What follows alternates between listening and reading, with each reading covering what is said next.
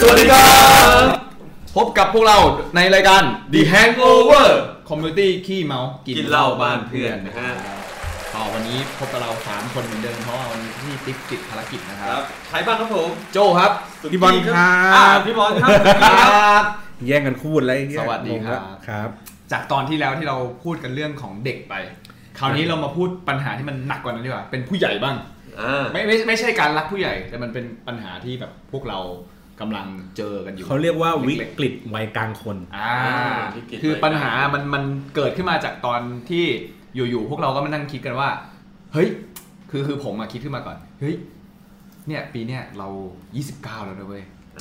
เป็นปีสุดท้ายที่เราจะอายุด้วยเลข 2นำหน้านะปีหน้า 30 แล้วนะเว้ย เฮ้ยมันเริ่มต้องคิดแล้วว่าเออ ที่เขาบอกว่า 30 คือวัยที่แบบ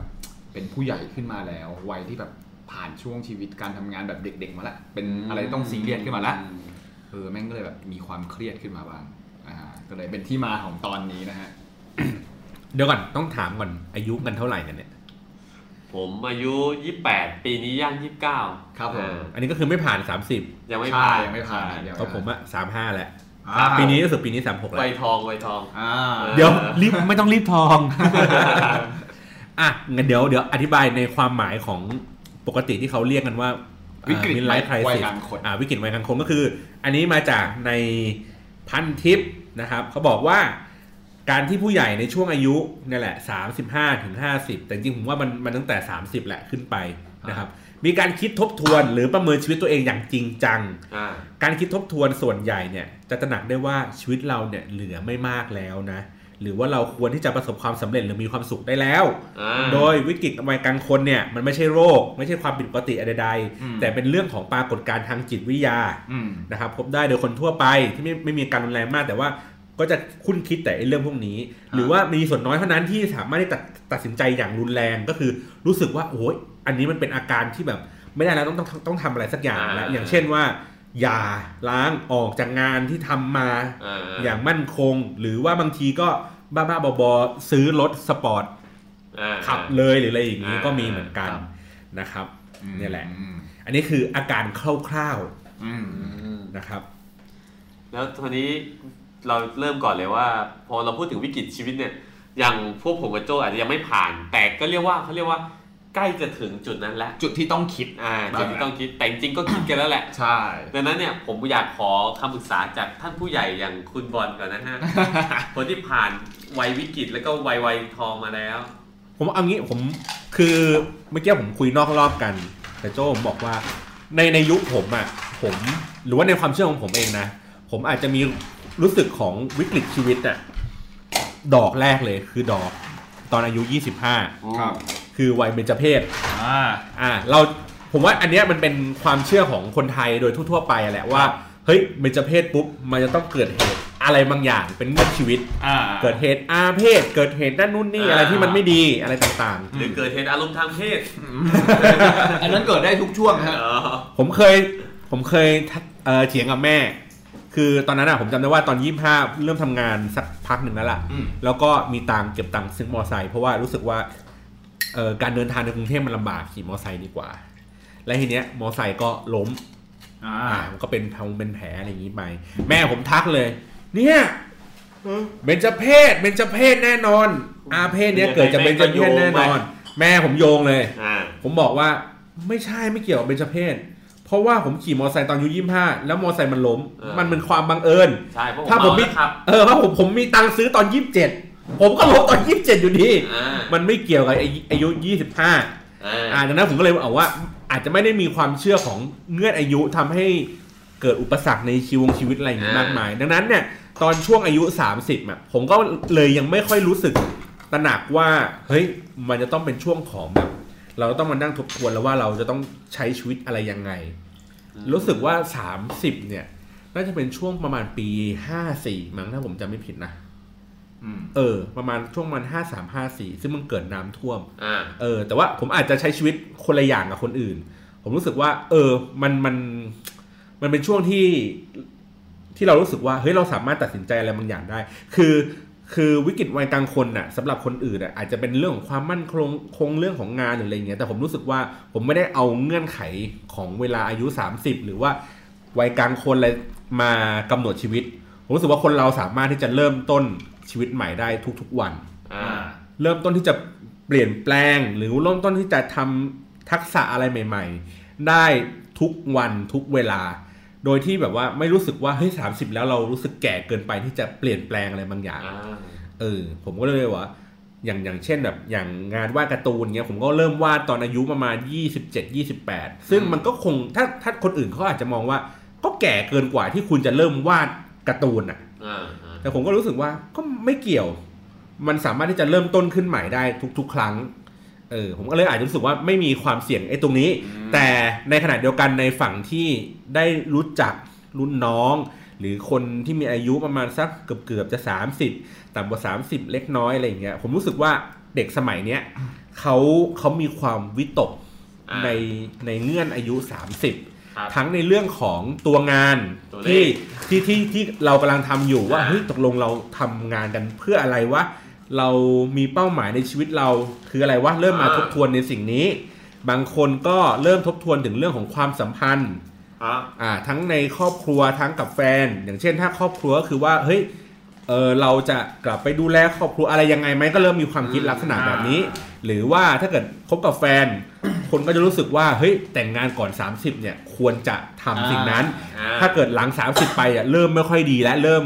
เริ่มมีข้อจำกัดอะไรนั่นนู่นนี่แล้วหรือเรื่องของการวางแผนชีวิต วางแผนทางการเงินเฮ้ยถ้า 30 แล้วเรายังไม่มีของอะไรที่มันเป็นของเราเองเลยอ่ะ อืม เราจะรู้สึกว่ามันเฟล อ่ เรารู้สึกว่าเราไม่ไม่ได้เตรียมตัวในการวางแผนอะไรได้มากพอ อ่า ครับผมก็เลยรู้สึกว่าเด็กสมัยนี้มันอาจจะมีชุดความคิดในลักษณะแบบนี้เกิดขึ้นอยู่ อืม ก็เลยแบบอยากจะโยนคำถามเนี้ยกลับไป ว่าพวกคุณมีเป้าหมาย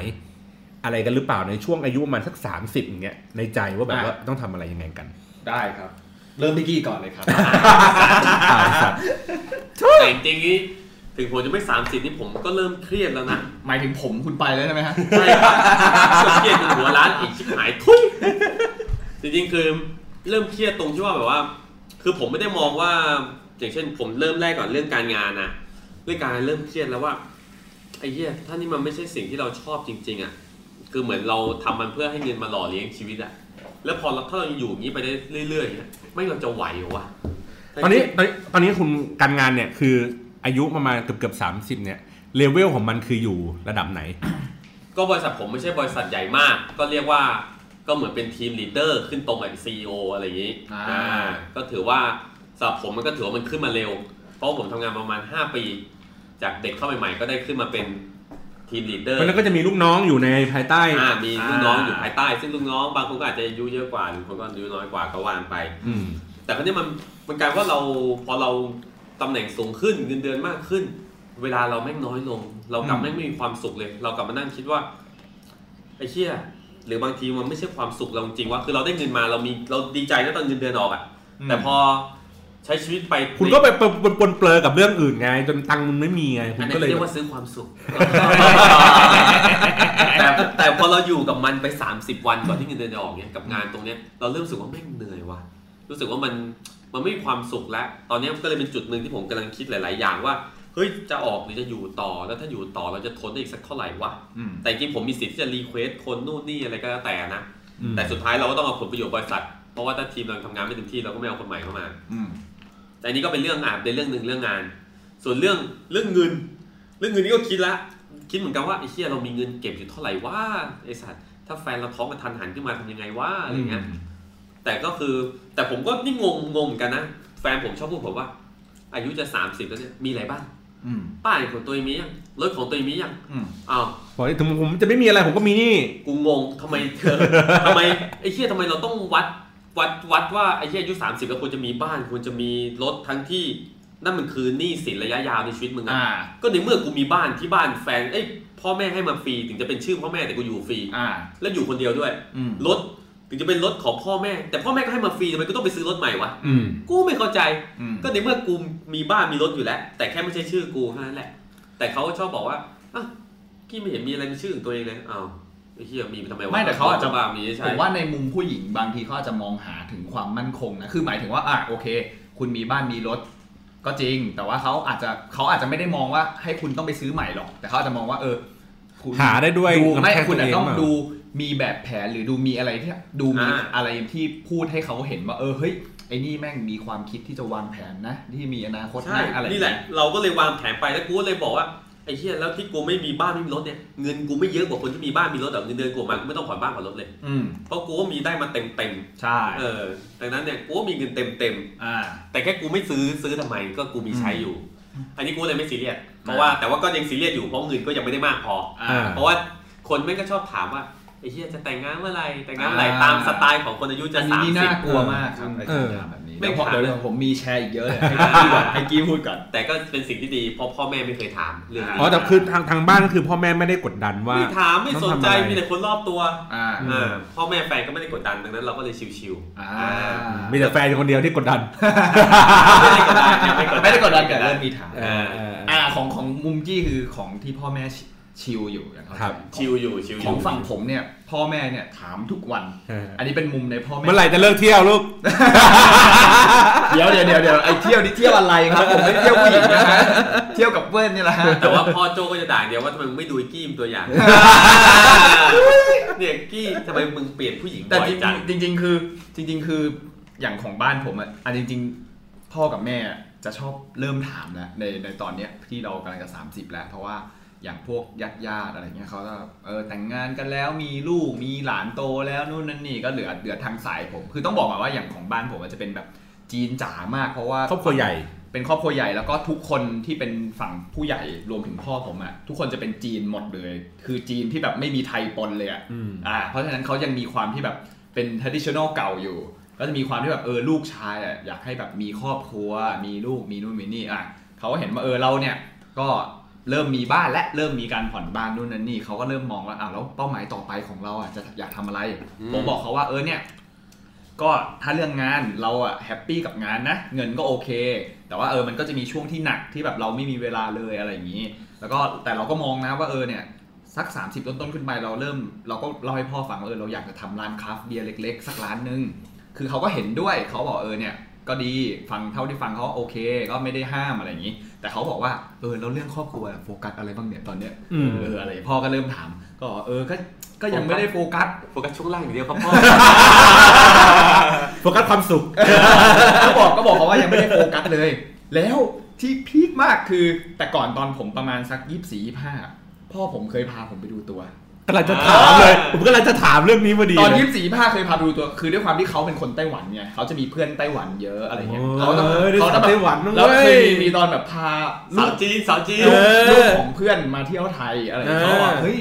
เนี่ยก็ไปเจอกันหน่อย รู้จักกันไหมอะไรอย่างเงี้ย เออ เราก็แบบเออก็ได้เจอก็ได้ไม่ได้คิดอะไรอะไรอย่างเงี้ยอ่ะก็ดูแล้วเราก็แบบเออเราก็เฉยๆนะแบบ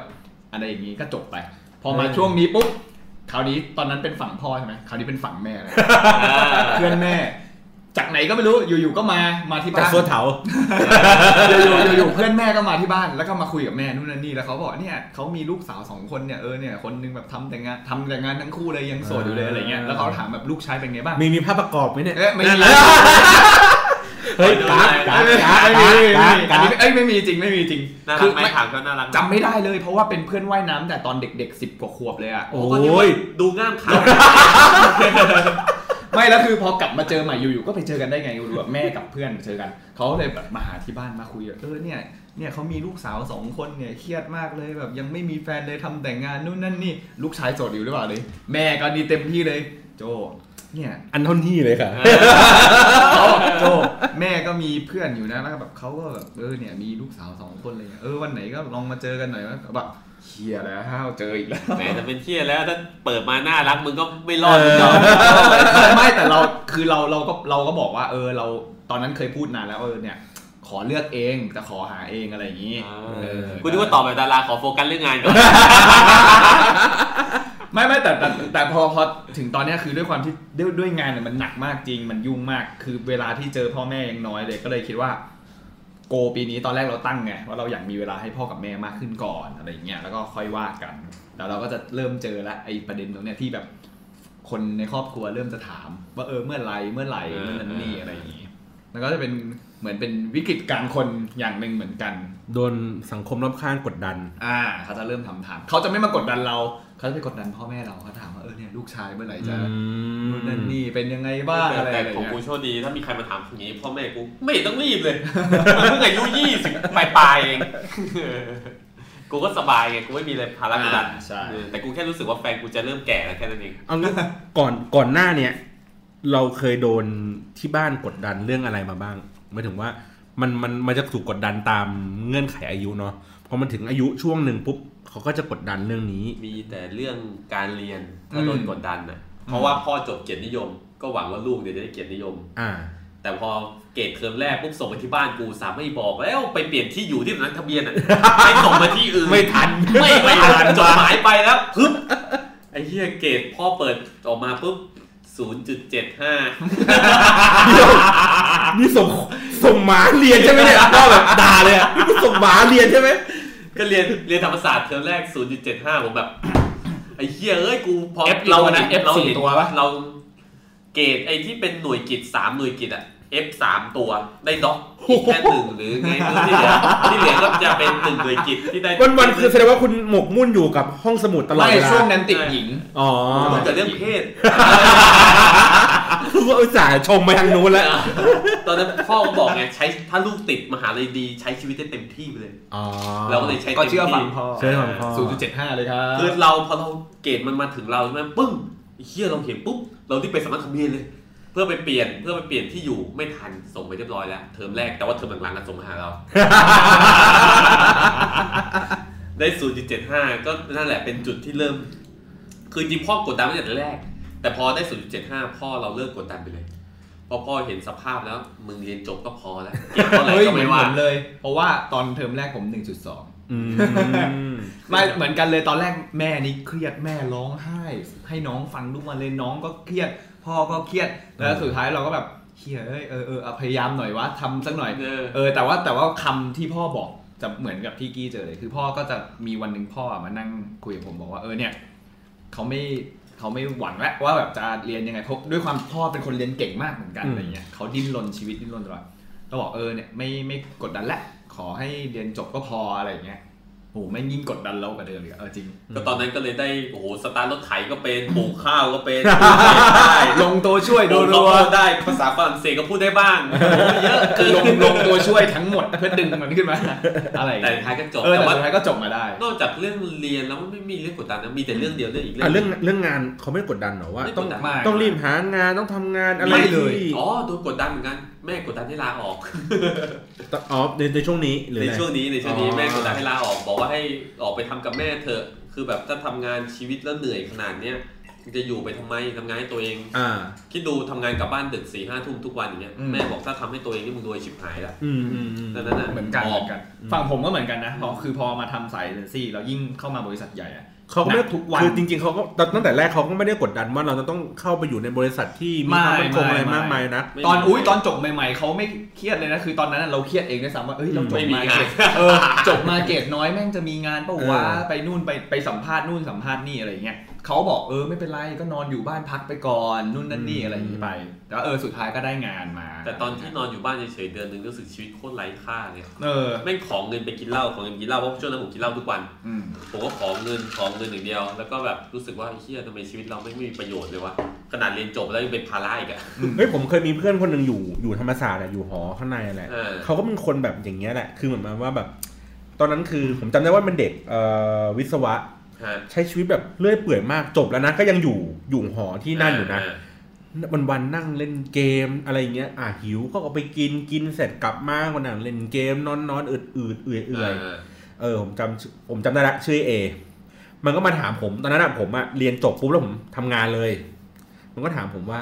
เฮ้ยชีวิตกูเนี่ยรู้สึก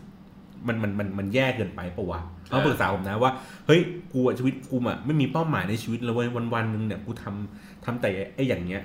มึงมึงมึงแนะนำกูหน่อยว่ากูควรจะต้องทำยังไง ผมก็เลยบอกว่า ไม่แต่ผมอยากรู้ก่อนขอขัดนิดนึง อ่า แล้วทำไมเขาถึงเลือกที่ยังอยู่หอต่อไม่ทำงานยัง เขายังไม่มีเป้าหมายอะไรเลย คือเรียนจบแล้วก็เฟ้งอะไรอย่างงี้ ใช่ก็เคว้งคว้างอะไรอย่างเงี้ยไป เออแต่เออแต่เขาเป็นคนที่ทำงานดีนะ เวลาออกค่ายอะไรเงี้ยเขาเป็นคนดูแลจัดการอะไรดี ผมก็บอกเขาบอกว่าเอางี้ กูไม่รู้จะแนะนำมึงยังไง แต่กูเอาประสบการณ์กูนะ ก็คือ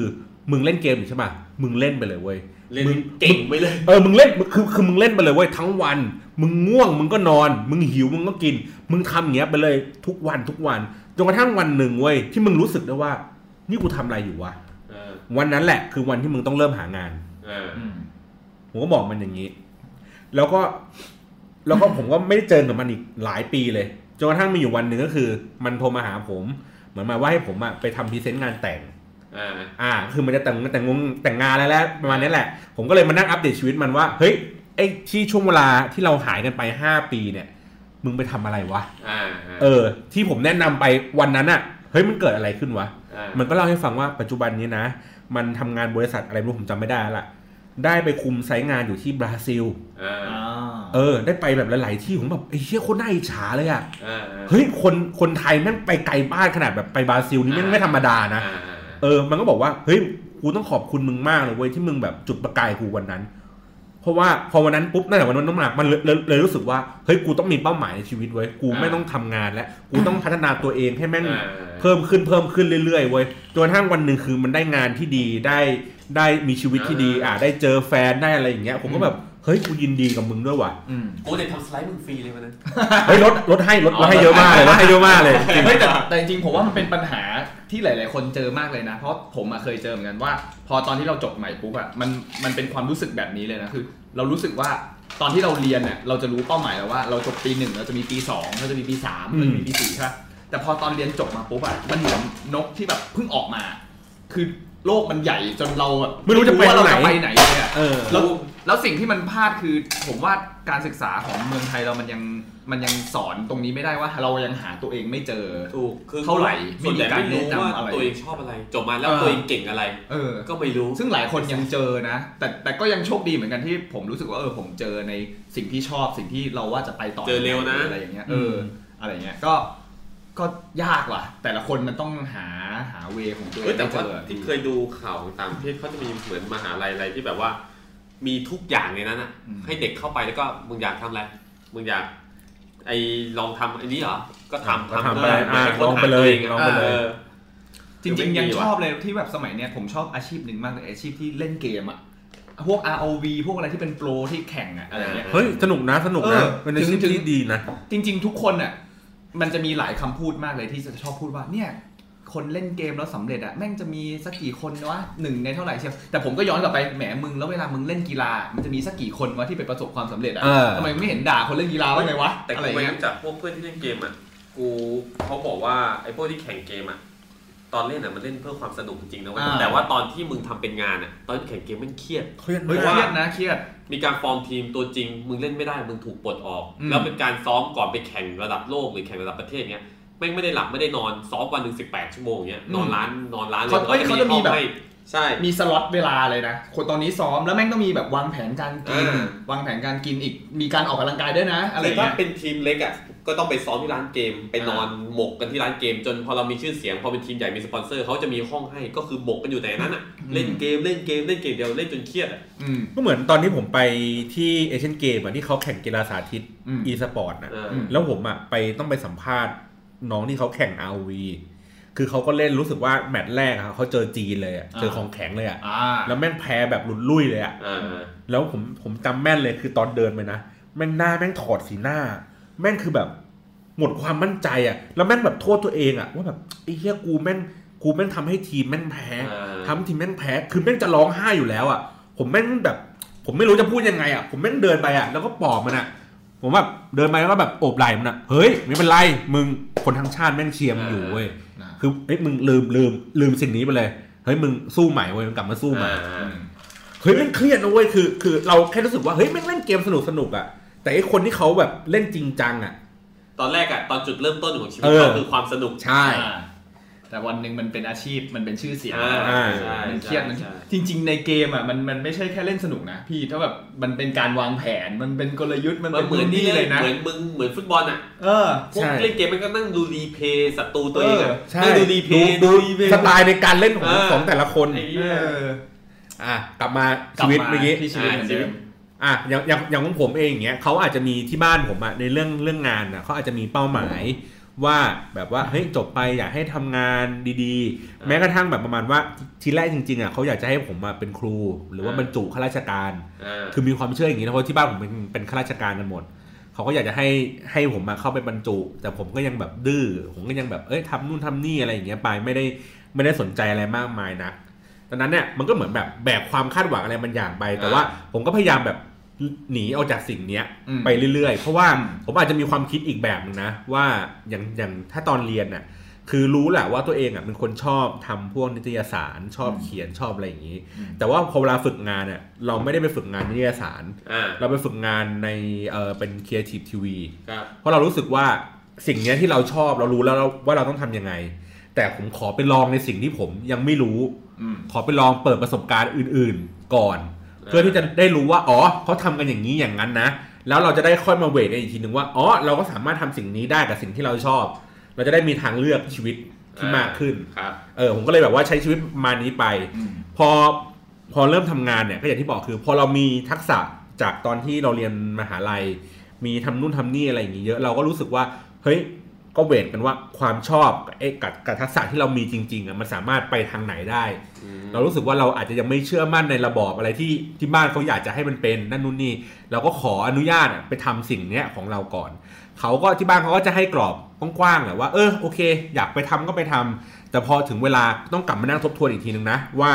โอเคทางที่คุณไปแล้วอ่ะมันประสบความสำเร็จมากน้อยแค่ไหน อืม มันก็เลยทำให้ชีวิตผมอะในช่วงประมาณสักอายุประมาณยี่หกยี่เจ็ดอะมันได้กลับมาที่ลูปอีกทีหนึ่งว่า คือทำใช้ชีวิตคือไปทำงานบริษัทอะไรเงี้ยสารพัดกลับมาอีกทีหนึ่งเขาก็เลยบอกว่าโอเค งั้นคุณทำคุณเราให้เวลาคุณอะในการไปผจญชีวิตและในระดับหนึ่งสามสี่ปีแล้ว งั้นกลับมารอบเนี้ย เมื่อคุณออกจากงานไอ้ตรงนั้นแล้วอะขอให้กลับมาในทางที่ อ่า ที่บ้านเขาอยากจะได้หน่อยนะ อ่า อ่าด้วยการที่แบบว่าอ่ะคุณต้องลองไปสอบ เป็นบรรจุราชการอะไรอย่างเงี้ยผมก็ทำให้เขาได้ แต่ว่าด้วยกฎระเบียบอะไรก็ตามเนี่ย มันทำให้ผมมันไม่สามารถบรรจุได้ ผมก็เลยรู้สึกว่าผมได้ปลดล็อกกับที่บ้านผมแล้ว ครับ ว่าผมได้ทำในสิ่งที่ที่บ้านเขาอยากจะได้แล้ว โอเค อ่า ผมทำสิ่งนี้ให้แล้วเพียงแต่ว่าไอ้คนที่เขาคุมกฎเขาไม่สามารถให้ผมอะทำงานในสิ่งนี้ได้ อืม เออดังนั้นแล้วชีวิตหลังจากนี้ไปเป็นของผมเองหมดแล้ว อ่า เพราะผมถือว่าผมทำในสิ่งเนี้ยตอบแทนเขาแล้ว อ่า เออดังนั้นผมเลยรู้สึกว่าในชีวิตไอ้วิกฤตวัยกลางคนเนี่ยผมเลยรู้สึกว่ามันไม่มีกรอบอะไรที่ใครมามามาขีดให้เราแล้วล่ะ อืม มันเป็นแค่ตัวเราเองอย่างเดียวแล้วล่ะว่าเราจะทำไปยังไงต่อ ซึ่งก็คงต้องมีแบบรูทพาดของมันนะนะ ใช่ คงต้องคิดอะไรอีกเยอะ หรืออย่างอย่างอย่างที่บ้านผมก็จะมีกรอบอีกเรื่องนึงก็คือเรื่องบวช อ่า อืม อันนี้เคยบวชกันหมดแล้ว ห ห ม ม ด ด แล้ แล้ว ว หมดแล้วพี่บอลไม่บวชเหรอ ผมยังไม่เคยบวชเลย เฮ้ย ผมมาบวชหน้าไฟครั้งเดียวตอนอาม่าเสีย อ่า แต่ว่าแม่ชีดีๆก็มีเยอะนะ นรกกินกับบาลแล้วสัตว์สัตว์ เออแต่ผมเป็นคนเป็นคนที่ตั้งคำถามถามดีกว่าว่า แล้วทำไมต้องบวชวะ อ่า คือคืออะไรมันทำให้ให้เราเชื่อสิ่งนั้นพ่อแม่เขาก็จะแบบเชื่ออีกอย่างหนึ่งว่าเฮ้ยการที่แบบได้เกาะชายผ้าเหลืองลูกเนี่ยมัอ่ามันขึ้นสวรรค์มันเป็นบุญ ผมก็เลยชาเลนจ์แกแบบว่า แล้วถ้าเกิดว่าไปบวชแล้วกลับมาศึกปุ๊บมาขายยาขึ้นสวรรค์ไหม อ่า กับไอ้ลูกที่ทำดีมาตลอดทางเนี่ยแค่ไม่ได้บวชเนี่ยไม่ได้ขึ้นสวรรค์เหรอ อืมแล้วขา เอ้ยผมผมชาเลนจ์อย่างนี้นะเขาก็เขาก็เลยเงียบไป แล้วเขาก็เลยไปตั้งตั้งเขาเรียกไงนะตั้งทางใหม่ ประมาณว่าโอเคเขาก็ไปศึกษาหาลู่ทางว่าถ้าอยากจะให้ถ้าผมจะบวชอ่ะเขาจะให้ผมไปบวชวัดนั้นวัดนี้นะ อ่า คือแม่ผมอยู่เชียงเชียงใหม่ อ่า เขาก็จะไปสำรวจมาแล้ววัดนั้นวัดนี้นี่บรรยากาศดีนะเนี่ยนะถ้าอยากจะให้บวชคิดเป็นตู่เป็นตาหมดเลย นึงตอนนี้ก็ยังอยู่ใช่ไหมฮะ เขายังอยู่เขายังอยู่ เออผมก็เลยถามกลับว่า เดี๋ยว ถ้าผมไปบวชเชียงใหม่อะแล้วบรรดาแม่ยกผมอะจะไปตักบาตรทำบุญเนี่ย ยากเลยนะเนี่ย ผมต้องกินข้าวแม่ผมอย่างเดียวเลยใช่ไหมเนี่ย ต้องตัดขาดจากทางโลก ครับคุณน้องถ้าเป็นคุณก็เลือกวัดที่ชีสวยๆก็ได้ ถ้าคุณยังติดกับเรื่องอย่างนี้ เออ ผมก็เลยเหมือนเหมือนเหมือนเหมือนเหมือนมีข้อหนึ่งก็เคยเคยเหมือนตั้งกรอบไว้แบบว่า เออถ้างั้นอะถ้าผมแบบถ้าจะให้ผมบวชอะผมขอเลือกวัดของผมเองนะว่าผมอยากจะบวชวัดไหน อ่า อะไรอย่างนี้ แล้วก็พูดเล่นๆทีเล่นทีจริงมันว่า แต่ถ้าเกิดให้ผมบวชอะอย่ามาขอให้ผมศึกนะ อ่าอาจจะยาวเอ๊ะ อาจจะ มีการขู่ไหม กูอีกกูอีกเอออะไรอย่างงี้ไปบอกว่าเอ้ยถ้าเกิดผมอยู่นี่ผมอยู่ยาวนะ ผมเทศเก่งเลยนะ อ่า เออผมปลุกเสกได้ด้วยนะเพราะผมพ่อผมเล่นพระอยู่รู้เลย ไหนวะไหน ผม ต้องต้องคนละสายกั เอบ อ พระพุท ผ ธ ม เจ้าแล้วมั้ง เออผมครบวงจรเลยนะ ผมแบบทำเครื่องรางของขลังได้เลยนะเออโอเค แต่ว่าที่ผมบวชแต่ผมชอบมากเลยนะ เพราะว่าวัดผมเรียนอย่างเดียว ไม่ให้ออกไปอะไรนะเขาไปทำอะไรนะศาสนกิจหรืออะไรวะ อ่าสำนักกิจ อ่าไม่ ไป ให้ออก บวชไปสวดอะไรอย่างงี้ไม่มี เพราะถือว่าเราไม่ได้บวชยาวเรามาบวชชั่วครู่ชั่วคราวดังนั้นต้อ ก็ ง คื เรียน ศึ แต่ กษาเต็มที่ ศึกษา เหมือนกัแบนบเดียว วัดวัดของผมก็เหมือนกัน ห้ามนอน จะไให้ ให้นอนคือมีแค่ ฮะห้ามนอนนี่ให้ม้า ไม่ใช่ ตลอดเวลา ไม่คือมีแค่พักตอนเที่ยงใช่ไหมกับนอนแค่นั้นก็นอนก็คือ ก็นอนตั้งแต่เลิกเลิกทำวัดเย็นอ่ะก็ได้นอน นอนเสร็จแล้วก็ตื่นมาทำวัดเช้ามิตบาทอะไรใช่ไหมแล้วที่เหลือเรียนหมดเช้าเย็น จะเป็นวัดที่ตอนงานเขาเองของผมก็เหมือนกัน ก็จะแบบไม่ยุ่งทางโล โอ้ ก ยช่วงนั้นอินมากเลย ช่วงนั้นคือเอาเงินที่บินทบาทได้อ่ะปัจจัยที่เขาให้อ่ะซื้อหนังสือธรรมะมาเป็นตั้งๆเอากลับบ้าน ธรรมะธรรมะที่มีนุ่งน้อยผมน้อย ไม่ใช่ไม่ใช่ ช่วงนั้นสงบมาก สงบจริง ๆ แล้วก็แบบ จริง เอามาอ่าน แต่ว่าตอนถึงบ้านไม่ได้อ่านนะอ่านในวัดอย่างเดียว ถึงบ้านปุ๊บวันแรกปุ๊บจบ ซื้อเขาเซเว่นซื้อบุหรี่ปุ๊บคืนนั้นเที่ยว กินเหล้า ไม่แต่แต่ จริงๆ แต่จริงๆคือไอ้ไอ้ตรงเนี้ยผมเคยคิดนะเคยเคยบอกพ่อกับแม่เหมือนกันเขาบอกว่าผมเคยบอกว่าเออเนี่ยสมมติว่าวันหนึ่งพ่อกับแม่ผมไม่อยู่แล้ว แล้วตัวเองอยู่คนเดียวอะน้องสาวก็มีชีวิตของเขาอะไรอย่างเงี้ยถ้าผมอยู่คนเดียวแล้วแบบมันเซ็งอะไรมากจริง ๆ เราก็จะไปบวช อืม แล้วก็ไม่สึกเลย อืม อะไรอย่างเงี้ยเพราะว่าตอนตอนที่ผมบวชอยู่ที่ยอมรับว่าแบบ รายได้ มัน ดี รู้สึกไม่ใช่ ไม่ได้วัดผมสายธรรมยุทธ์นี่ห้ามจับเงินเลย คือแบบไม่ไม่แตะ ให้เด็ก งิ ว่าน จับไพ่ ไม่แต่แต่ตอนนั้นเรารู้สึกเองนะว่ามันเป็นความเงียบสงบมากที่แบบไม่วุ่นวายไม่อะไรเราศึกษาในเรื่องแต่พระธรรม เราแบบกวาดบ้านทำสมาธิกวาดโบสถ์อะไรเงี้ยเออรู้สึกว่ามันเป็นชีวิตที่มีความสุขในแบบหนึ่งของมันนะ แต่กู อะไรเงี้ย สึกก่อนกำหนดนะเพราะกูแบบกูรู้สึกว่ากูตอนแรกกูตั้งเป้ากูจะบวชเดือนนึง อ่า เสร็จแล้วบวชได้ครึ่งปีเอ้ยครึ่งเดือน อ่า ครึ่งปีเลย ครึ่ง นาน เดือนแล้วรู้สึกว่าไอ้เหี้ยคือมันก็สงบแหละ แต่มันเราแบบ ไม่คิดไม่สวย เรายังมีภาระอยู่อะที่เราต้องดูแลต้องรับผิดชอบยังมีทางโลกอยู่ ใช่กูเลยว่ากูรีบออกมาหางานทำดีกว่า อ่า หาเงินก่อน อ่า ใช่ ก็ ก็ เล คื ย อ ออก แต่แต่แต่ผมเจอหลายเคสเหมือนกันนะ เป็นแบบเพื่อนเจอคือพวกพวกเพื่อนผู้หญิงที่เขามีแฟนอ่ะผมเจอสองคนแล้ว แฟนไปบวชแล้วไม่สึก อืม โหน่ากลัวจริงนะคืออ มอืม คืออันนี้อันนี้อันนี้อาจจะนอกเคสมิดมิดคลายสิทธิ์มาแต่ว่าเจออย่างหนึงคืออ่ะมีเพื่อนผมคนหนึ่งเขาเป็นแบบสายทำบุญมากเพื่อนผู้หญิงสนิทกันมากแล้วเขาแบบเข้าวัดทุกวันนู่นนี่แล้วเขาก็ไปเจอแฟนเขา ในในวัด ไม่ใช่ หมายถึงเจอตอนเป็นคารวาส อ๋อ ตนเป็น ต คา อน ร เป็ วาส นแฟนก็เป็นชี หมายไม่ใช่หเฮ้มาย ย ถึงว่า ทำบุญด้วยกันทำบุญด้วยกันเข้าวัดด้วยกันบ่อยๆ แล้วก็ปิ๊งกันแล้วก็เป็นแฟนกันแล้วคราวนี้ อ่า ฝั่งผู้ชาย มักกะทายกแน่นอน คราวนี้ฝั่งผู้ชายแบบว่าเอออยากจะบวชทดแทนคุณพ่อแม่ อ่าอ่า อ่าด้วยความที่แบบเป็นลูกชายคนเดียวอะไรอย่างนี้แล้วแบบธุรกิจพ่อแม่เขาแบบใหญ่โตมากอะไรเงี้ยไปบวชปรากฏว่าบวชไม่สึก คือซึ้งพระธรรมมากนู่นนี่บวชแล้วไม่ยอมสึกเลย อืม จนแบบพ่อแม่เขาเครียดมาก อืม จากจากตอนแรกที่แบบเออกูขึ้นสวรรค์แน่นอนแล้วตอนนี้โอ้ยเฮียกูทำไงดีวะลูก เออ ชายกูจะกลับมาอะไร เอ เงี้ย อ ไม่ยอมศึกด้วย แล้วจะพูดอะไรเกินเลยไม่ได้ด้วยเพราะ เออ รู้สึกพระอยู่ ใช่ ถ้าไปไปก็ อุ้ยแต่จริงๆตอนนั้น คื คือแบบมาหาเพื่อนผมอะที่เป็นผู้หญิงบอกว่าเออเนี่ย ไปเยี่ยมเขาหน่อยแบบเออแบบพอมีทางได้ไหมคือธุรกิจใหญ่โตแล้วด้วยความที่ลูกชาย ไป คน เก ดีว ลี้ยกล่อมแกหน่อย เออช่วยช่วยพูดหน่อย เพื่อนผมก็มานั่งเครียดกับผมเลยเฮียกูจะไปดีไหมว่าถ้ากูไปพูดหรืออะไรเนี่ยแม่งบาปชัดๆเลยนะหรืออะไรอะไรอย่างเงี้ย เออ เออ สุดท้ายตอนนี้ก็ยังอยู่ยังบวชไม่สึกอะไรอย่างเงี้ย แต่กูของรุ่นปีที่กูบวชเนี่ย คือประมาณกูตีว่าประมาณสัก 30-40%ถึง40% อืม บวชหนีเรื่องทางโลกเลยนะ ที่ไม่ใช่แบบมาจากพ่อแม่ อืม เพราะกูนั่งคุยกับเขาอย่างเงี้ยว่า อืม ท่านอย่างงู้นอย่างงี้เพราะปกติเราเรียกกันว่าท่านในวั อ่า ด ใช่ใช่ จนสื่อมาก็ยังเรียกกันว่าท่านอยู่ อืม ก็หลายคนหนีไม่ว่าจะเป็นเรื่องทะเลาะเมียน้อยเมียหลวง โอ้โห หรือว่ามีเมียหลายคนอะไรเงี้ย อ่า คือหนีคือแบบปวดหัวเรื่องพวกนี้ก็เลยแบบมาบวชมาพึ่งพระธรรมอะไรเงี้ย อืม แล้วก็อยู่อยู่ยาวกูสึกก่อนหมดเลย อืมอยู่ยาวหมดเลย เนาะถ้าเกิดถ้าถ้าอย่างเงี้ยคือในในในวิถีชีวิตของอ่ะของเราตอนนี้มันมีอยู่แค่ผู้ชายอ่ะก็คือมีอ่าเรียนจบถูกไหมเรียนจบ อืม ทำงานอ่ะมีบวช อืม อ่าแล้วก็ถ้าเป็นสเต็ปชีวิตปกติก็อาจจะเป็นมี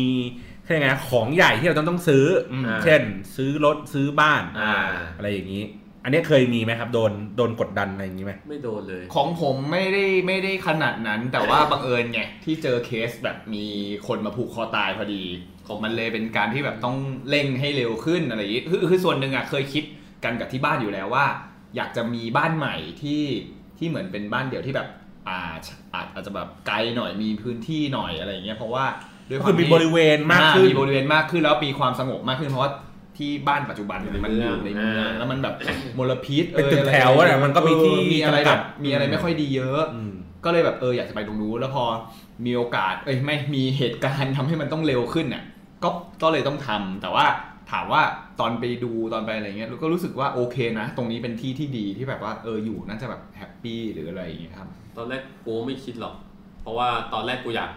ได้รถ กูบอ อื ก ม แม่ผมจะเป็นหนี้น่าจะซื้อรถ แม่บอกเป็นหนี้ทำไมแม่ผมเกลียดหนี้มาก อืม เพราะแม่เคยเป็นมาก่อนจนหมดหนี้แม่ก็เลยแบบว่า ไม่อยากให้ลูกเป็นหนี้แม่ก็เลยให้รถมาใช้ไงก็เลย อืม ซื้อรถแม่ไม่ให้ซื้อ พอเราจะแต่ซื้อบ้านก็แม่ก็บอกมีบ้านแล้วซื้อไหมดังนั้นก็เลยแต่สุดท้ายผมก็ถูกกดดันด้วยตัวเองตรงที่ว่า พ่อผมไม่ให้เลี้ยงหมาในบ้าน อืม แต่ผมเลี้ยงไว้หกตัว โอ้โห อืม ก็เลยพ่อผมก็ชอบพูดกระแนะกระแหนประจำว่าแบบว่าหาที่อยู่ให้หมาใหม่ด้วยนะ อืม อะไรเงี้ยเดี๋ยวถ้าพ่อมาอยู่ที่มาหาที่กรุงเทพอะไรเงี้ย พ่อไม่ค่อยสบาย อ่า จะมามีขนหมามาฝุ่นไม่ได้อย่างเงี้ยเราก็รู้สึกกดดันว่าเฮียเท่าหมาออกจากบ้านเราจะไปที่ไหนวะเราซื้อเขามาเลี้ยงเพราะทั้งชีวิตเขามีแค่เราแล้วอะ อืม คือผมก็เลยบอกพ่อว่าถ้าผมเอาหมาออกอะคือผมออกไปด้วยนะ อืม ก็ไปด้วยอย่างเงี้ยแต่ผมก็คิดอยู่ว่าจะซื้อบ้าน แต่ว่าก็ยังไม่ใช่ตอนนี้หรอก ต้องเอาเงินไปทำอย่างอื่นก่อน อืม เพราะว่าอยากมีบ้านของตัวเองเหมือนกันรู้สึกว่าแบบมันส่วนตัวกว่าเพราะไงสุดท้ายก็อาจจะอย่างที่แฟนบอกก็คือ มันเป็นบ้านพ่อแม่ อืม ถึงเราจะอยู่คนเดียว แต่ก็พ่อแม่มาเมื่อไหร่ก็ได้ อ่า แล้ว วัน ก็ หนึ่งถ้ามีครอบครัวอีกมีลูกมีอะไรอีก ใช่ อืม ใช่ใช่เพราะว่าพ่อแม่ก็อยู่ที่ภูเก็ตตอนนี้ ใช่จริงๆ อย่างหนึ่งด้วยที่ที่มีบ้านเพราะว่า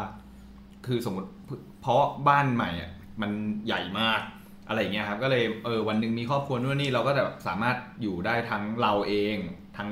อ่าแฟนเรา อืม แล้วก็ทั้งพ่อแม่อะไรเงี้ยครับมันจะมีบริเวณอีกเยอะอะไรเงี้ย เออ มัน ก็ ก็ ไป ก็คิดว่า ทำ ดี อะไรกันรอบบ้านได้ เฮ้ย สนามหญ้า เออปลูกปลูกผัก เออ เออปลูกผักเอ้ยคือเออส่วนหนึ่งชอบเพราะว่าพ่อพ่อกับแม่อยากลองแบบปลูกผักทำอะไรนู่น หรือ นี่ ไม่ แบบ พ่อแม่มีรายได้เสริมด้วยการปลูกกัญชาเลย อะไรอย่างนี้ ของผมอ่ะไม่ไม่ไม่ค่อยไม่ค่อยโดนกดดันเรื่องเรื่องพวกนี้แหละ อืม แต่ว่าพวกบรรดาน้องๆอ่ะพวกแบบรุ่นน้องอะไรอย่างเงี้ยเขาก็จะแบบมาปรึกษาอะไรอย่างเงี้ยเรื่องของแบบเฮ้ยพี่ผมมันต้องแบบซื้อรถ อ่า เออผมมันต้องมีรถอะไรอย่างเงี้ยเออมีมันต้องมีแบบการเดินทางอะไรอย่างงี้ไป อ่า เออก็เหมือนแบบเป็นเป็นเป็นเป็นเป็นเป้าหมายระยะกลางๆอ่ะสักประมาณยี่ห้าจะต้องแบบเฮ้ยเริ่มมีรถ อ่า แล้ว อืม ใช่ เออเขาก็ต้องแบบเริ่มมาปรึกษากันว่าเฮ้ยพี่ผมจะต้องทำยังไง อย่างช่วงตอนที่มันมีนโยบายอะไรวะ อ่า เออโอ้โหบางคนคือแบบ ถอยกันเต็มจนรถ ห ติ ลั ด ง อะ ไอ้ช่วง เงินเดือน ใบายนั้นรถติดชิบหายเล ใช่ ย คือเงินเดือนแบบประมาณแบบหมื่นห้าหมื่นแปด หมื่นห้าก็ออกได้แล้วไง เออ แล้วก็แบบซื้อรถผมแบบเฮ้ย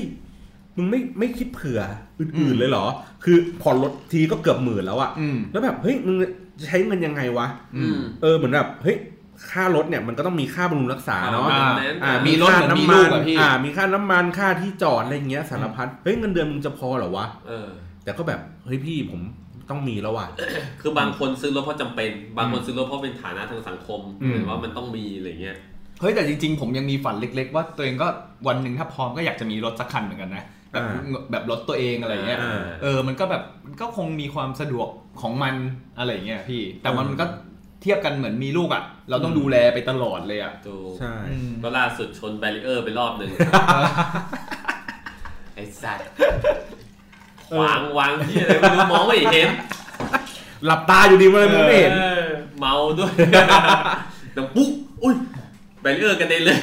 ไปต่อ เออแต่นอกนอกจากไอการที่แบบมีความกดดันอะไรบางอย่างที่ทางตรงๆอ่ะทางอ้อมๆอะไรมันก็มีนะอย่างเช่นอย่างผมผมเองอ่ะเรื่องเที่ยวเลยอ่ะก็มองว่าแบบแต่ก่อนพอตอนที่ยังเด็กๆอ่ะเที่ยวไหนก็ไปเพื่อนชวนไปไหนก็ไปนู่นนั่นนี่อะไรเงี้ย เดี๋ยวนี้ก็ยังไปอยู่เดี๋ยวเขาชม แต่น้อยลง ไป น้อยลง ตอนนี้ก็น้อยลง อ่ะวันนี้ไหมเริ่มเลย ไม่แต่แต่แต่ไม่หรอกมันอาจจะเป็นส่วนหนึ่งของเราเอง เพราะว่าพอเราเริ่มโตขึ้นเราก็จะเริ่มแบบเชี่ยไปเที่ยวในเมืองกว่าจะกลับแบบตีสองตีสามอะไรเงี้ยก็เริ่มเหนื่อยละเราก็จะเริ่มแบบเอนจอยกับการแบบนั่งกินกับเพื่อนบ้านเพื่อน อ่า อะไรอย่างงี้ดีกว่าอะไรเงี้ยมันก็เออมีอะไรเปลี่ยนแปลงไปเยอะนะ ที่มึงไปเป็นร้านเหล้าธรรมดาไงเพื่อน ครับผม ต้องไปแบบต้องไปแบบไหนนะเพื่อน ถ้ามีอะไรที่มันดูแลมึงได้ดีมึงก็อาจจะผ่อนคลาย ใช่ไหมก็คือเนี่ยแหละถ้าถ้าถ้าอย่างของผมเนี้ย ผมเคยคุยกับหัวหน้าผม ฮะ เขาคือเขาเขาเล่าให้ฟังในโมเดลที่แบบที่ปัจจุบันเนี้ผมก็ทำตามเขานะ อืม ก็คือไอ้เรื่องของการวางแผนซื้อรถน่ะ อ่า เขาบอกว่าตัวเขาเองอ่ะเขาเปลี่ยนรถประมาณทุก 5 ปี 7 ปี อืม เออเพราะเขารู้สึกว่าการที่แบบมีค่าบำรุงรักษารถเนี่ยในระยะยาวสมมติว่าคืออย่างที่บ้านผมเนี่ยถ้าซื้อคันใดคันหนึ่งปุ๊บโอ้ใช้ยาวเลย อ่า ไปเรื่อยๆเลยแต่ผมรู้สึกว่าเฮ้ยผมเคยมีเขาเรียกไงเหมือนภาวะที่รู้สึกว่าแบบโหไปไหนก็รถเสียรถเสียต้องคอยเช็คคอยนุ่นตลอดตลอด ผมก็เลยรู้สึกว่างั้นผมมาค่อยๆเปลี่ยนรถไปทุกๆ 5 ปี 7 ปีอะไรอย่างเงี้ยแหละ อืม ก็คือเหมือนแบบเราจ่ายค่ารถไปเรื่อยๆ แต่เราไม่ต้องมาดูบำรุงรักษาอะไรอย่างเงี้ยมากขึ้นเออแล้วก็ของผมก็แค่ตั้งเป้าไว้ว่ารถผมที่จะซื้อคันต่อไปอ่ะต้องแพงขึ้นกว่าคันเดิม อ่า หมายถึงว่าคันแรกอะผมซื้อประมาณสักห้าแสนอ่าคันต่อไปผมก็ต้องสักประมาณ ล้านห้า โอ้ยไกลไป ผมสักประมาณอ่ะหกแสนเจ็ดแสนก็คือขายรถคันเก่าเพื่อเอามาดาวน์อะไรอย่างเงี้ยไป โดยที่ค่าใช้จ่ายในการผ่อนอ่ะไม่ไม่สูงมากขึ้นกว่าเดิม อ่า หมายถึงว่าถ้าผมเคยจ่ายในเดือนตอนเนี้ยปัจจุบันเนี้ยคือผมจ่ายเดือนละประมาณแปดพันดังนั้นเนี่ยผมแฮปปี้ที่จะผมจะจ่ายเดือนละแปดพันอย่างเงี้ยไปเรื่อย อ่า ๆ แต่ว่ารถที่ใช้อ่ะต้องเป็นรถที่ราคาสูงขึ้นเรื่อย แต่ค่ามัน ทำไมครับ สูงตาม อยากอยากรู้เหตุผลว่าทำไมทำไมถึงมองในมุมแบบนี้ ๆ เออผมมองว่ารถมันคือมันมีค่าเสื่อมอ่ะคือยิ่งนานวันเข้ามันมันยิ่ง ไม่ เสื่ แต่ อม หมายถึงว่าทำไมถึงต้องเปลี่ยนให้แพงขึ้นเรื่อยๆอะพี่ มันเป็นการชาเลนตัวเอง อ๋อ ไม่ถึงว่าสมมติว่า อยากได้ดี สมมติว่าถ้าเกิดสมมติเราจ่าย 8,000หมายถึงว่าเราต้องวางเงินดาวน์อะสูงขึ้น อืม คือจากเมื่อก่อนสมมติวางเงินดาวน์อยู่ประมาณ1 0 0 0 0แสนแล้วเราผ่อน 8,000อ่ะรถคันต่อไปเราต้องวางเงินดาว2 0 0แสนเพื่อให้เราจะได้ผ่อน 8,000 เหมือนเดิม อ่า แล้วคันต่อไปเราต้องวางเงินดาวน์ให้เยอะขึ้นอีก อ่า 3 0 0แสน4 0 0แสนเพื่อเรายัง อ่ายั ยังคงไว้ซึ่งแบบนี้อยู่ค่าใช้จ่ายแบบนี้ไม่ไม่ได้ทำให้ค่าใช้จ่ายมันสูงขึ้นอย่างเช่น อ่า อ่ะสมมติว่าคันต่อไปรถแพงขึ้น ผมต้องจ่ายเดือนละหมื่นเฮ้ยเยอะเกินไปแล้วอะไรเงี้ยผมก็เลยค่อยๆฟิกอย่างนี้ขึ้นไปค่อยๆเติบโตขึ้นเป็นอย่างนี้ไป แต่ว่าถ้าสมมติว่าพี่ใช้รถประมาณเดิมไปเรื่อยๆอ่ะ มันก็จะมีเงินเหลือเก็บเพิ่มขึ้นนะ ก็อันนี้คือจริงๆแล้วแต่มุมมอง บางคนก็จะมองว่าเฮ้ยมันมีเงินเก็บ คือถ้าเราใช้คันเดิมต่อไปเรื่อยๆอะ อ่า สมมติว่าเราผ่อนห้า เป ปี ลี่ยนใหม่เปลี่ยนใหม่ก็ได้แต่เป็นรุ่นประมาณเดิมไปเรื่อย อ่าก็คืออ่าเหมือนกันก็คือไม่ว่าเราจะใช้รถคันเดิม ๆ อืม ต่อไปอีกสักระยะหนึ่งคือยืดเวลาจากสัก 7 ปีเป็น 10 ปี เพื่อมันพ้นพ้นระยะการผ่อน เราจะได้มีเงินเก็บมากขึ้น อ่า แต่ผมเข้าใจว่าในตัวเองอ่ะเป็นคนที่ไม่ได้มีความเข้มงวดในการเก็บเงินมากนะผมจะชอบเก็บด้วยการซื้อ อ่า ซื้อของสิ่งนั้นซื้อของสิ่งนี้ไปเรื่อย แต่ว่าอย่างเงี้ยถ้ามองอย่างงี้ใช่ไหมคิดพี่ได้ลองเทียบยังว่าอ่าอย่างเช่นว่าค่ามันเทนรถในระหว่างที่พี่ต้องเอาเงินไปดาวน์ใหม่แล้วผ่อน8 0 0พันเท่าเดิมเท่าเดิมตกปีหนึ่งก็อ่าสมมติเกือบแสน อืม ใช่ไหมกับการค่ามันเทนรถจริงรถทิ้งทิ้งๆอ่ะมันเท่าไหร่ อาจ แล้ จะ ว ไม่ถึงขนาดนั้น ใช่แล้วก็พอวันหนึ่งพอพี่ถ้าพี่คิดอย่างงี้ใช่ไหมพอวันหนึ่งไปเรื่อยรถคันละล้านกว่าล้านห้าสองล้านใช่ไหมประกันก็จะต่างไปประกันก็จะตามขึ้นไปเรื่อย อ่าบวกขึ้นไปเรื่อยๆ บวกขึ้นไปเรื่อย เออ ก็จริงๆก็อย่างที่บอกว่าแล้วแล้วแล้วแต่คนเพราะว่าอย่างน้องผมอย่างเงี้ยก็คือผ่อนรถหมดแล้ว แล้วเขาก็มองหารถคันใหม่ที่ที่เขาอยากจะได้เขาอยากจะซื้อหรืออะไรเงี้ยซึ่งรถคันใหม่เนี่ยอาจจะเป็นรถเก่าก็ได้นะ เป็นรถคลาสสิกอย่างเช่นแบบน้องผมอยากได้บิทเทิล อืม อะไรเงี้ย ๆอ่า ผมก็เลยบอกว่าอ่ะโอเค คือ คือคุณเชื่อแบบนั้นก็คือโอเคคุณผ่อนอันเนี้ยหมดปุ๊บคุณมีเงินเหลือในตามตามสเต็ปของมันนะ ก็คือคุณไม่ต้องผ่อนแล้วล่ะคุณก็ต้องมีเงินเก็บที่เหลือในในในระดับหนึง อ่า ที่คุณจะสามารถอัปเกรดรถได้แพงขึ้น แต่น้องผมก็ไม่ได้มีเงินเก็บ พอที่จะไปซื้อรถแพง อ่า อืม อยู่ดี เขาก็เลยต้องใช้ไอ้รถคันเดิมเนี่ยแหละเป็นมูลค่าก็คือขายไปเพื่อเอาไปโปะ อ่า อีก อื ผมเลยมองว่าไลฟ์สไตล์ของของของคนในปัจจุบันเนี่ย อาจจะแบบมันต้องใช้วิธีการเนี้ยคือเหมือนสร้างหนี้เพื่อเพื่อเป็นวินัยทางการเงิน อ่า ทาง ต้ อ้ อ อง ม เป็นหนี้ก่อน เออ เหมือนกัน พอเป็นหนี้บ้านปุ๊บอืมเริ่มเริ่มประหยัด ใช่ไหมเราเออจะเริ่มประหยัดแต่ถ้าเกิดว่า เริ่มประหยัด ถ้าเราแบบว่าเราไม่มีหนี้ไม่มีอะไรผูกมัดอ่ะโอ้โหเที่ยวแหลกเลยครับ จริงนะเพราะว่าทุกวันเนี่ยผมใช้เงินเดือนหนึ่งประมาณไม่เกินหมื่นห้าอย่างเงี้ยคือที่เหลือแบบต้องเริ่มโปะบ้านต้องเริ่มคิดนู่นคิด โอ้ นี่แบบ ใช้เงิ พอน เดือน พอเป็นหนี้ปุ๊บ เดือหงไม่น่าเกินสามหมื่นเหมือนกัน นั่นไงเห็นไหมเราต่างเราต่างกันสองเท่าแล้วนะ แต่ของกูมีบ้านแล้วนะ อะไรอย่างเงี้ย อารมณ์เหมือนคล้ายๆเหมือนที่เวลาเขาพูดว่าน่ะนะคนดูดบุหรี่อ่ะไม่ดูดบุหรี่ บอกว่า อ่า เฮ้ยดูดบุหรี่ซองหนึ่งสมมติซองละร้อย ถ้าคุณไม่ดูดบุหรี่เนี่ย คุณมีตังค์ คือ หลื ผมเกลียดมาก เหลือมีตังค์เหลือเอาไปไปซื้อรถ ผมเกลียด แล้วบอกว่า ไอ้คำแล้วมึงมีรถไหมล่ะมึงไม่ดูดบุหรี่อ่ะ เออ มันก็ไม่ดี ที่มันนับเป็นวันปุ๊บมึงดูดบุหรี่วันละซอยแม่งนะ เออ ถ้ามึงดูดบุหรี่เนี่ยกี่ปีมึงจะมีเฟอร์รี่อ่านแล้วมึงมีไหม นี่ไงเออเออเออเออ เออจริง ๆ เจออย่างเงี้ยผมแบบไอ้เหี้ยมึงคิดตะมันคือ แต่ เหมือน แต่ ตะกะเหมือนจะดี อืม แต่พอมาจริงๆอะ ปฏิบัติจริงอาจจะไม่ได้ ปเออมันไปตรงอื่นอีก ถ้าโดนสวนมาแล้วมึงไม่มีอ่ะมึงเหวอนะ เออคือไอ้คนที่จะถามกูแบบนี้ได้มึงต้องมีเบนซ์นะเว้ยเอาจริง อ่ะแล้วมึงเอาเงินไปใช้ไหนวะ อ่ะอ่ะเมื่อกี้บอกว่าสเต็ปปกติก็คือเป็นอ่ะมีรถ อืม ถูกไหมฮะมีรถแล้วปกติอาจจะแบบอ่ะถ้าไม่มีบ้านก็มีเมียก่อน อ่า อ่ะมีเมียปุ๊บแต่งงาน อืม เคยคิดไหมว่าเฮ้ยชีวิตเราจะ 30แล้วเฮ้ยเรายังไม่ได้แต่งงานเลย อืม เคยมีมี ผม มี คิด มี ว่า ภา จะ วะอย่าง แต่ง นี้ไหม ตอน 30 กว่าจริงๆอ่ะถ้าผมไม่ติดว่าแฟนผมอายุเท่าผมอ่ะเพราะเป็นเพื่อนกันมา อืม ผมไม่จะแต่งตอน 35 อ่า 30 นู่นกว่านู่นอ่ะ ไม่แล้วแล้วมันจะต่างกันยังไง ก็ถ้าแฟนเราเราอายุน้อยกว่า เราก็ อืม ไม่ต้องซีเรียสเรื่องเขามากไงว่าเขาอายุ อ่า เริ่มมากขึ้นแล้วอะไรเงี้ย แต่พอแฟนเราอายุเท่ากันปุ๊บเราต้องเริ่มคิดแล้วว่าไอ้เหี้ยพอเราเริ่มแก่เขายังเริ่มแก่แต่ว่าในความแก่ของผู้ชายผู้หญิงไม่มันต่างกันไง อืม ผู้ชายมันยังแบบน้ำเชื้อมันยังมีความรุนแรงอยู่ระดับ แต่ว่าสำหรับผู้หญิงเนี่ยมันก็อาจจะแบบเกิน 35 ไปปุ๊บ อ่า โอกาสเสี่ยงเพราะว่าผิดปกติของลูกในครรภ์ก็จะมากขึ้น ก็แสดงว่ามันอาจจะเป็นปัจจัยที่ทำให้เร่งมากขึ้น อ่า อะไรอย่าง ใช่ เงี้ย ซึ่งถ้าจริงๆก็กูคิดว่ากูจะแต่ง 35 40 แต่จริงๆการแพทย์มันเดี๋ยวนี้การแพทย์มันสมัยใหม่ขึ้น มันก็ ะ มันฝากไข่อ่าอะไรก็ อ่า ว่ากัน มี ไป หลายอย่างอะไรอย่างงี้ที่ดูได้ แต่ว่าอ่ะอย่างของผมอ่ะคิดเหมือนกัน ตอนแรกอะตอนเด็กๆอ่ะเคยคิดเหมือนกันว่า อยากจะแต่งก่อน 30 อืม อ่าอะไรอย่างงี้ แต่พอตอนนี้คิดแล้วตอนนี้ตัวเองก็กำลังจะย่าง29แล้วไม่น่าจะทัน30แล้ว ใช่ พี่เอาจ เพ ริ ราะ ง ว่าถ้าไม่ท้องก็ไม่ทันนะ ๆไม่แต่แต่พอตอนนั้นมันจะคิดแค่ตรงนั้น แต่พอมาคิดถึงพอตอนเนี้ยมาคิดแล้ว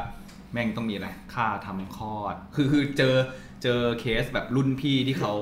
คลอดก่อนกำหนดอย่างเงี้ย เออ แล้วเขาต้องลูกต้องเข้าตู้อบ อืม ตู้อบวันละสองหมื่น ไมโครเวฟ ไม่ใช่ตู้อบเด็กนี่แหละ ตู้อบให้เด็กแข็งแรงอ่ะ งั้นเดี๋ยวกูซื้อตู้อบสัตว์มาแทนก็ได้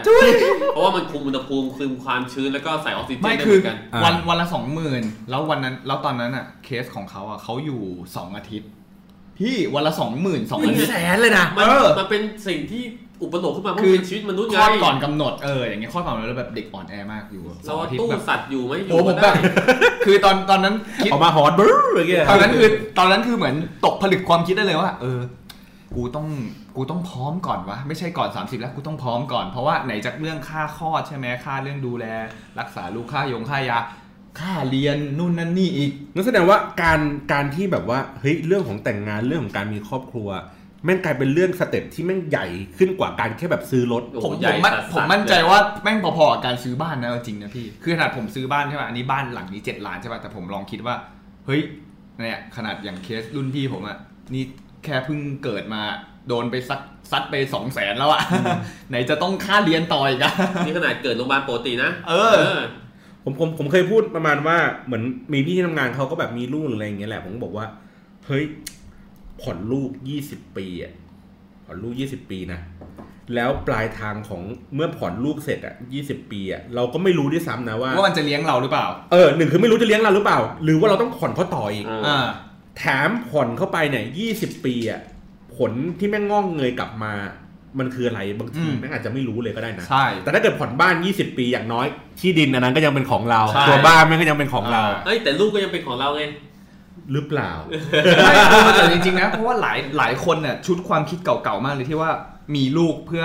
วันหนึ่งให้ลูกกลับมาเลี้ยงเรา อะ อืม อย่าไปหวัง จริงนะ คือขนาดพ่อผมอะพ่อผมยังพูดเลยว่า เออ กูไม่ได้หวังว่ามึงมาเลี้ยงหรอก มึงเอาตัวเองให้รอดก่อนดีกว่า พ่อแล้วหันก็มาพูดกับพ่อ มึงแน่ใจนะพูดคำนี้ ไม่แต่แต่เราอะคิดจริง ๆ นะว่า ชุดความคิดคือแบบหลาย ๆ คนที่จะมาคิดว่าเออต้องมาเลี้ยงต้องมาเลี้ยงอะ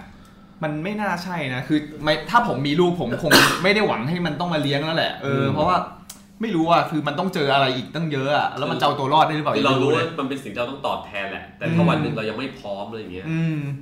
คือเพราะอย่างอย่างพ่อแม่คนที่ชุดความคิดจะต่างกันเลยพ่อกูนี่คือแบบ เนี่ยกูหมดเงินกับมึงไปตั้งกี่ล้านแล้วอะไรอย่างงี้ใช่ไหม อืม เนี่ยมึงโอนไม่กูไม่เท่าไหร่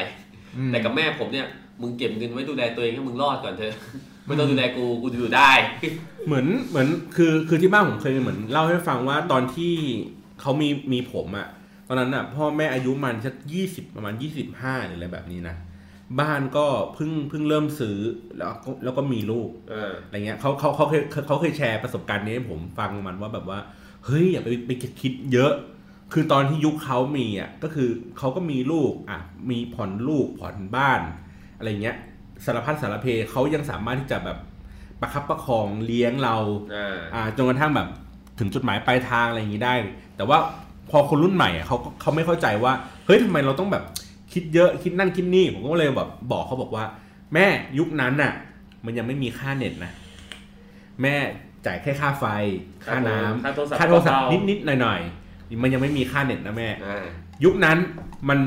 เสียแค่ค่ารถเมล์เด็กอะขึ้นฟรี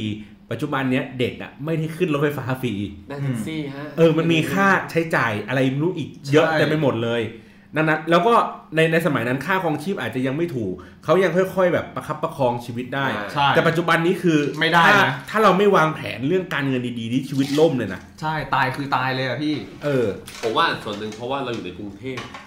ผมว่าค่าของชีพมันสูงมากถ้าเทียบต่างจังหวัดถึงเงินเดือนมันจะมากขึ้นนะ อืม แต่ผมมองว่าค่าของชีพมันสูงกว่าเยอะ อืม ต่อให้เงินมันแล้วมันแบบมันไม่ได้ค่าของชีพแบบมันสูงเกินกว่าค่า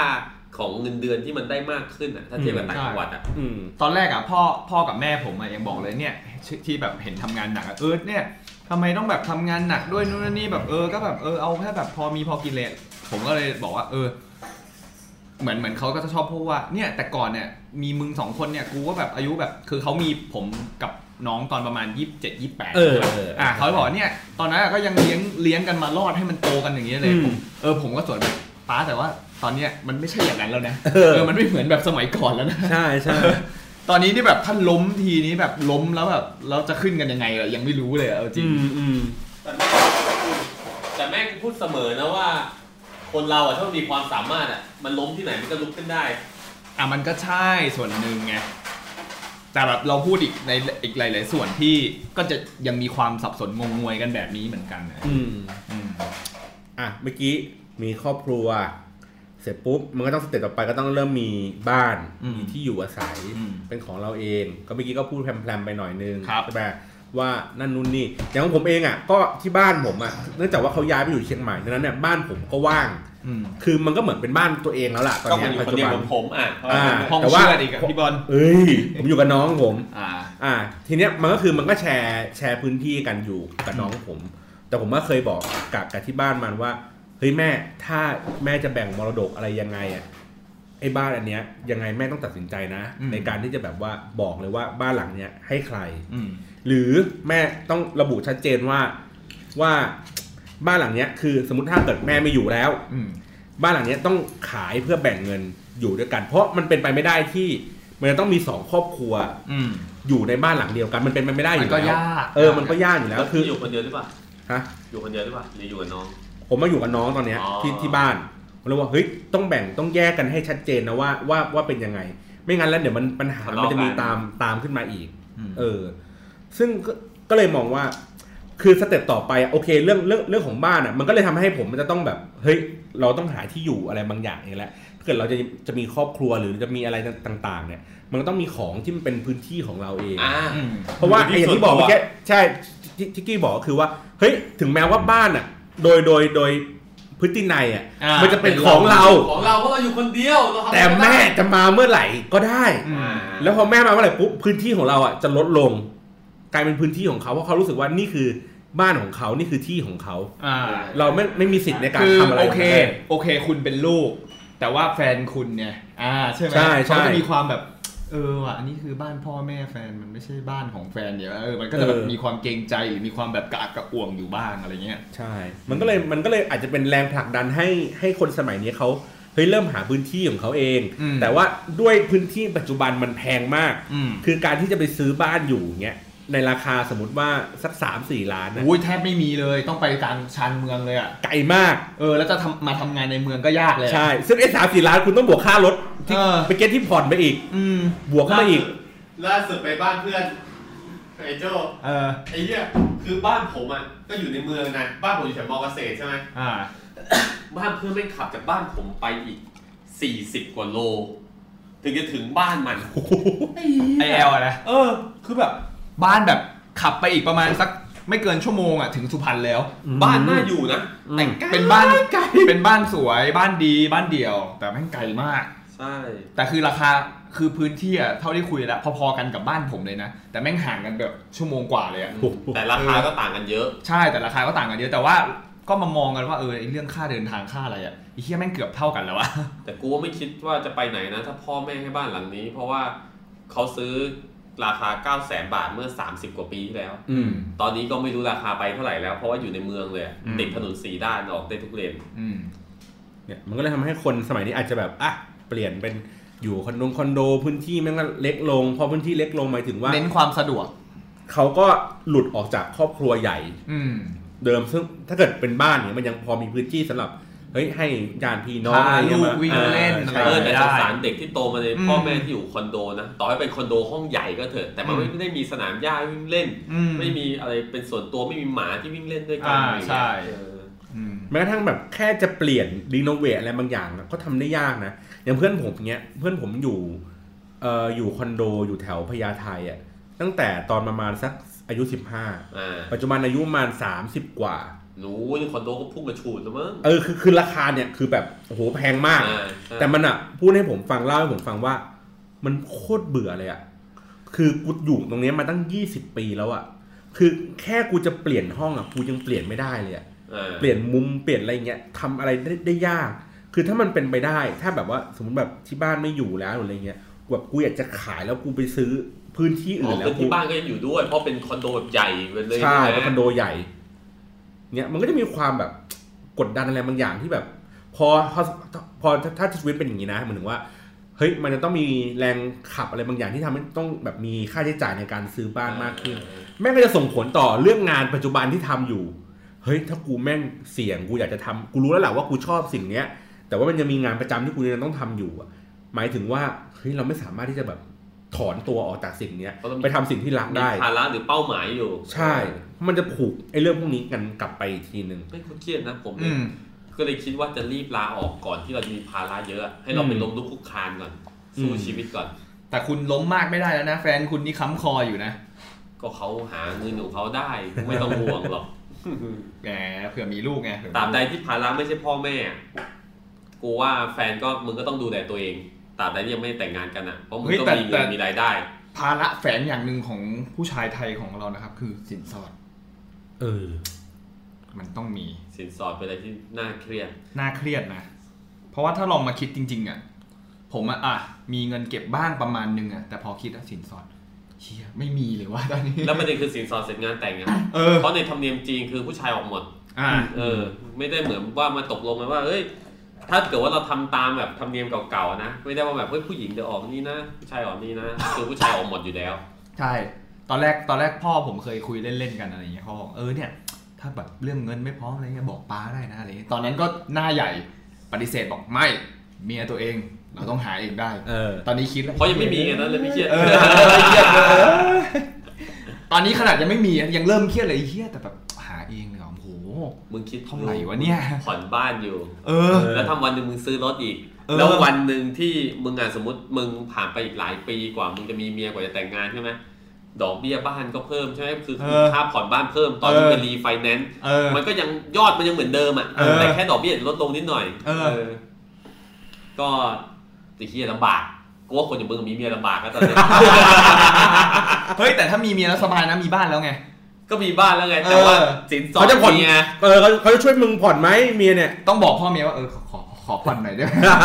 กูว่าพ่อเมียไม่ไม่ผ่อนอยู่แล้ว ถ้าตราบใดที่ชื่อนั้นไม่ได้เป็นชื่อเมียลูกของมึงอ่ะ ไม่ไม่หมายถึงว่าผ่อนค่าสินสอด อ่าผ่อนก็ แต่ค่าบ้านเราจะไม่ให้ยุ่งอยู่แล้วเราจะจัดการเอง อ่า เพราะมันเป็นบ้านเรา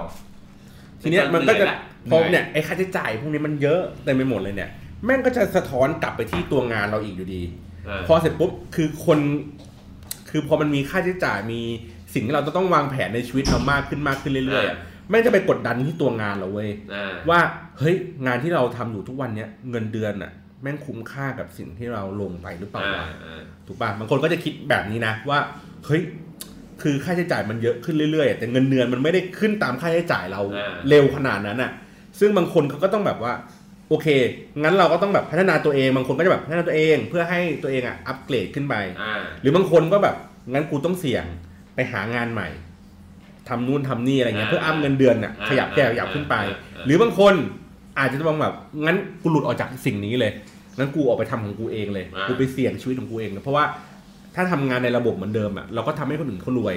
งั้นเดี๋ยวเราออกมาทำเองเลย เพื่อให้เรารวยโดยที่ใช้ไอ้ศักยภาพที่เราเคยทำมาเมื่อก่อนเนี่ยมาทำใหม่ แต่ผมว่าผมแฮปปี้นะกับการที่ออกมาลุยเลย เพราะว่าถ้าสมมติวันหนึ่งผู้หญิงที่เราจะแต่งงานด้วยเนี่ยเราออกมาลุยแล้วปุ๊บเราล้มใช่ไหมเราต้องพยายามปั้นตัวเองขึ้นมา แต่ถ้าผู้หญิงคนนี้ยังไม่อยู่ไม่อยู่กับเราแล้วอะก็ถือว่าเราแฮปปี้เลย ก็มันถือคัดคนออกไปจากชีวิตเราอะ อืม เพราะกูที่กูออกมาทำก็เพราะว่าเพื่อมึงกูต้อง อืม การออกมาทำตัวเองเพื่อสร้างอนาคตแล้วก็มีเวลาให้มึงนู่นนี่นี่แต่มึงพอกูล้มปุ๊บมึงทนลำบากไม่ได้ก็ไปอะไรแหละ ผม อันนี้ ว่า คิด เขา ว่าไง คงต้องมองหลายอย่างอย่างอย่างของผมเองอะอะในแชร์ประสบการณ์ตัวเองแล้วกัน คืออย่างของในสายงานของผมเองอะมันเป็นสายงานที่เงินมันโอเคไงคือมันมันมีมีโอกาสเติบโตไปเรื่อยๆแล้ว เยอะแหละว่างั้นเถอะ เออแล้วโชคดีที่เราอ่ะเรารู้ว่าเราชอบในตรงนี้ เพราะฉะนั้นมันยังไปได้แต่ว่าเราก็จะต้องมองเผื่อเหมือนกัน ทุกวันนี้ก็พยายามทำหลาย ๆ อย่าง เช่นแบบเออลองขายของออนไลน์ดู ลองแบบทำเพจ ลองนู่นนั่นนี่ อ่ะ ก็เลยแบบเออเออยังเจออะไรหลายยังเจอแบบหาหนทางรอดอะไรได้ อืม แต่ว่าจริง ๆ ก็อยากจะเตือนทุกคนเหมือนกันว่าเออเฮ้ยมันทุกวันเนี้ยอาชีพอาชีพเดียวอ่ะเรามีแค่อาชีพเดียวอ่ะแม่งไม่พอแล้วอ่ะมันคงต้องหาอะไรหลายอย่างหรือแม้แต่น้อยที่สุดอย่างน้อยที่สุดเลยคือ ต้องเพิ่มสกิลตัวเอง ไม่ว่าจะแบบเรื่องภาษาหรือเรื่องอะไรแบบทางใดทางหนึ่งอ่ะให้มันแบบเอาตัวรอดให้ได้อ่ะ แต่กูเอือมพวกแบบคนที่แบบว่าทำงานยังไม่คุ้มเงินเดือนบริษัทได้วยซ้ำอะ อืม แต่อยากจะอัพตัวเองขึ้นมา อ่า ความสามารถก็ไม่มี อ่า แต่มาเรียกร้อง อันนั้นต้องมีอะไรไปคุยจริงนะ เพราะว่าเอออันเนี้ยก็เซ็งเจอเจอถ้าเจอก็เซ็งนะ เพราะว่า เออ เราอ่ะจะชอบมองคือตอนก่อนที่จะออกจากที่เก่าอ่ะ เราจะมองก่อนเลยว่า เราอยากออกเพราะว่าอ่ะหนึ่งเรื่องเงิน เราคิดว่าภาระต้องมากขึ้นแล้ว เพราะว่าพ่อแม่เขาไม่สบายมีค่าใช้จ่ายอะไรเงี้ยอ่ะสองหนึ่งถ้าเราออกเรื่องเงิน เรามั่นใจแล้วใช่ไหมว่าเรามีของเราเก่งจริงเราอะไร อืม ก็มองมาเออโอเคเฮ้ยเรามีผลงานเรามีนู่นเรามีนี่นะ เราคุยได้นะนู่นนั่นนี่ อ่ะไม่สำเร็จอ่ะเราก็เลยย้าย พอมาที่ใหม่โอเคเขาเห็นเขาให้หรืออะไรเงี้ย อ่า เพราะฉะนั้นคือ อย่าเออแบบที่กี้บอกคือ ไม่ใช่ว่าแบบอยู่นานแล้วจะขอเท่าไหร่อะไรก็ ใช่ ได้ เพราะว่าอย่างผมอะผมเป็นทีมลีดเดอร์ผมก็จะมีลูกน้องใช่ไหมผมก็จะเจอคนอย่างเงี้ยคนที่แบบว่ามาขออัพ เรียกร้องเพิ่ม มาเรียกร้องเพิ่ม ขอเงินเดือนเพิ่มช่วยพูดให้ผมหน่อย ช่วยโปรโมทผมหน่อย อืม แต่คือความสามารถมึงยังไม่ได้เลยอะคืออ ม กูยังเหนื่อยเพราะมึงอยู่เลยอะ อืม กูไม่สามารถฝ่าฟังความหวังที่มึงได้แล้ว กูจะมาโปรโมทมึงทำไมวะ อืม คือผมเคยคุยทุกคนว่าไอ้เหี้ยเราทุกคนแม่งเป็นคนมีความสามารถหมดแหละ อืม มนุษย์อะแต่ถ้าแม่งเราเฉื่อยแฉกอยู่กับที่อย่างเงี้ยถ้าตราบใดที่มึงตอบตัวเองไม่ได้อะว่ามึงเก่งอะไรอะแล้วถ้ามึงไปบริษัทใหม่ทำไมเขาต้องรับมึงอะถ้ามึงตอบไม่ได้อะมึงก็เป็นแค่พนักงานกระจอกอะมึงก็อยู่ที่นี่ต่อไปเถอะ อืม แล้วก็พัฒนาตัวเอง แต่กูลำคาญคนพวกประเภทนี้มากนะไอ้เหี้ยเรียกร้อง แต่ไม่งทำงานไม่คุ้มเงินเดือนเลย อืม ทีเนี้ยเมื่อพอมันถึงวิกฤตวัยกลางคนเมื่อกี้อย่างที่บอกอะพอมันถึงแบบจุดหนึ่งแล้วเนี่ย อันนี้ถามคำถามว่า เราอะจะกล้าหรือว่าความกล้าของแต่ละคนอะที่จะพลิกชีวิตอะแม่งไปอีกทางหนึ่งอะมีความกล้าไหมหรือว่าเราต้องเก็บข้อมูลอะไรบางอย่างก่อนถึงจะกล้าตัดสินใจในสิ่งนั้น ผมแม่งตอนนี้ผมกล้ามากผมไม่สนด้วย แต่ผมแม่งติดอยู่แค่เรื่องเดียว เรื่องแฟนผม คือตอนเนี้ยผมกำลังจะเขาเรียกอะไรว่าผมก็อยากทำร้านเหล้าอย่างนี้ใช่ไหมแต่นั่นเป็นส่วนหนึ่งคือถ้าทำร้านเหล้านั่นก็แปลว่าผมก็ยังทำร้านเหล้าด้วยทำงานประจำไปด้วยแต่ใดที่ร้านเหล้าอยู่ได้โอเค ผมก็อาจจะออกอะไรอย่างนี้ใช่ไหมแต่จริงๆจุดที่ผมอยากพลิงจริงๆคือ เราจะงานแม่งเลย ร้านเหล้าเดี๋ยวว่ากัน แต่ผมจะกลับไปอยู่กับแม่ที่ภูเก็ตไปทำธุรกิจกับแม่ อืม ก็คือเหมือนแบบเฟ้งเลยอะแต่เรามีหนี้นะเรามีหนี้มีภาระเหมือนกัน เราก็แบบ พร้อมที่จะเริ่มต้นใหม่ได้ ก็อ่ะกูพร้อมลุย เพราะว่าถือว่าผมยังไม่มีภาระทางครอบครัว ผมว่าไม่ต้องโอนเงินให้พ่อแม่เยอะแยะก็มีโอนบ้างแต่ไม่เยอะดัง ไม่ นั้ ต้อน ง เนี่ย ไม่ต้องผ่อนลูกด้วย ไม่ต้องผ่อนลูกอ่าไม่ต้องดูแลเมียด้วย อืม เพราะยังไม่ได้แต่งงาน อื อื ม ม ดังนั้นเนี่ยผมก็เลยกล่าวว่ากูอยากลาออกมากเลย กูอยากจะแบบไป ไปดูชีวิตใหม่ ไปเริ่มต้นชีวิตใหม่ในที่ที่ใหม่ที่แบบว่า เราไม่เคยเจอเราไปแบบไปทำเฉพาะสิ่งที่ตัวเองชอบจริง ๆ เท่านั้นอ่ะ แดกได้ไม่ได้ไม่รู้ แต่แม่ผมบอกว่า ถ้าวันหนึ่งมึงรักสิ่งไหนหมดหัวใจอ่ะยังไงอ่ะมันพาเงินไหมาให้มึงแน่นอนถ้ามึงยังทำต่อไปเรื่อย อืม ๆแต่คราวเนี้ยก็ติดแฟนตรงที่ว่าตอนแรกคุยกับแฟนแล้วว่า แฟนเดี๋ยวไปด้วย แฟนก็พร้อมไหมในการที่เราแบบจะพลิกงานนั้นอะ เขาพร้อม ตอนแรกเขาพร้อม คือตอนแรกคุยแล้วว่า ผมจะกลับไปอยู่ภูเก็ตตั้งแต่กลางปี อืม แต่ผมไม่ได้ไปเพราะเขานี่แหละ แล้วผมก็เลยบอกว่าโอเค สิ้นปีได้โบนัสปุ๊บผมไปเลยนะ อืม แต่พอมาคุยกันสุดท้ายอ่ะเขาร้องไห้อะไรอย่างงี้ใช่ไหมก็เหมือนกับว่า พอมาคุยกันดีๆ แบบจริงจังแล้วว่าเฮ้ยเราจะไปอะไรอย่างงี้ใช่ไหมเขาก็บอกว่า คือเขาไปกับเราด้วยไม่ได้แล้วเพราะตอนแรกเขาจะไปกับเรา อืม อ่าแต่ว่าเขาเหมือนว่าเขาบอกว่า พ่อแม่เขายังอยู่ที่นี่อะไรเงี้ยมันก็เลยเป็นเรื่องอะไรที่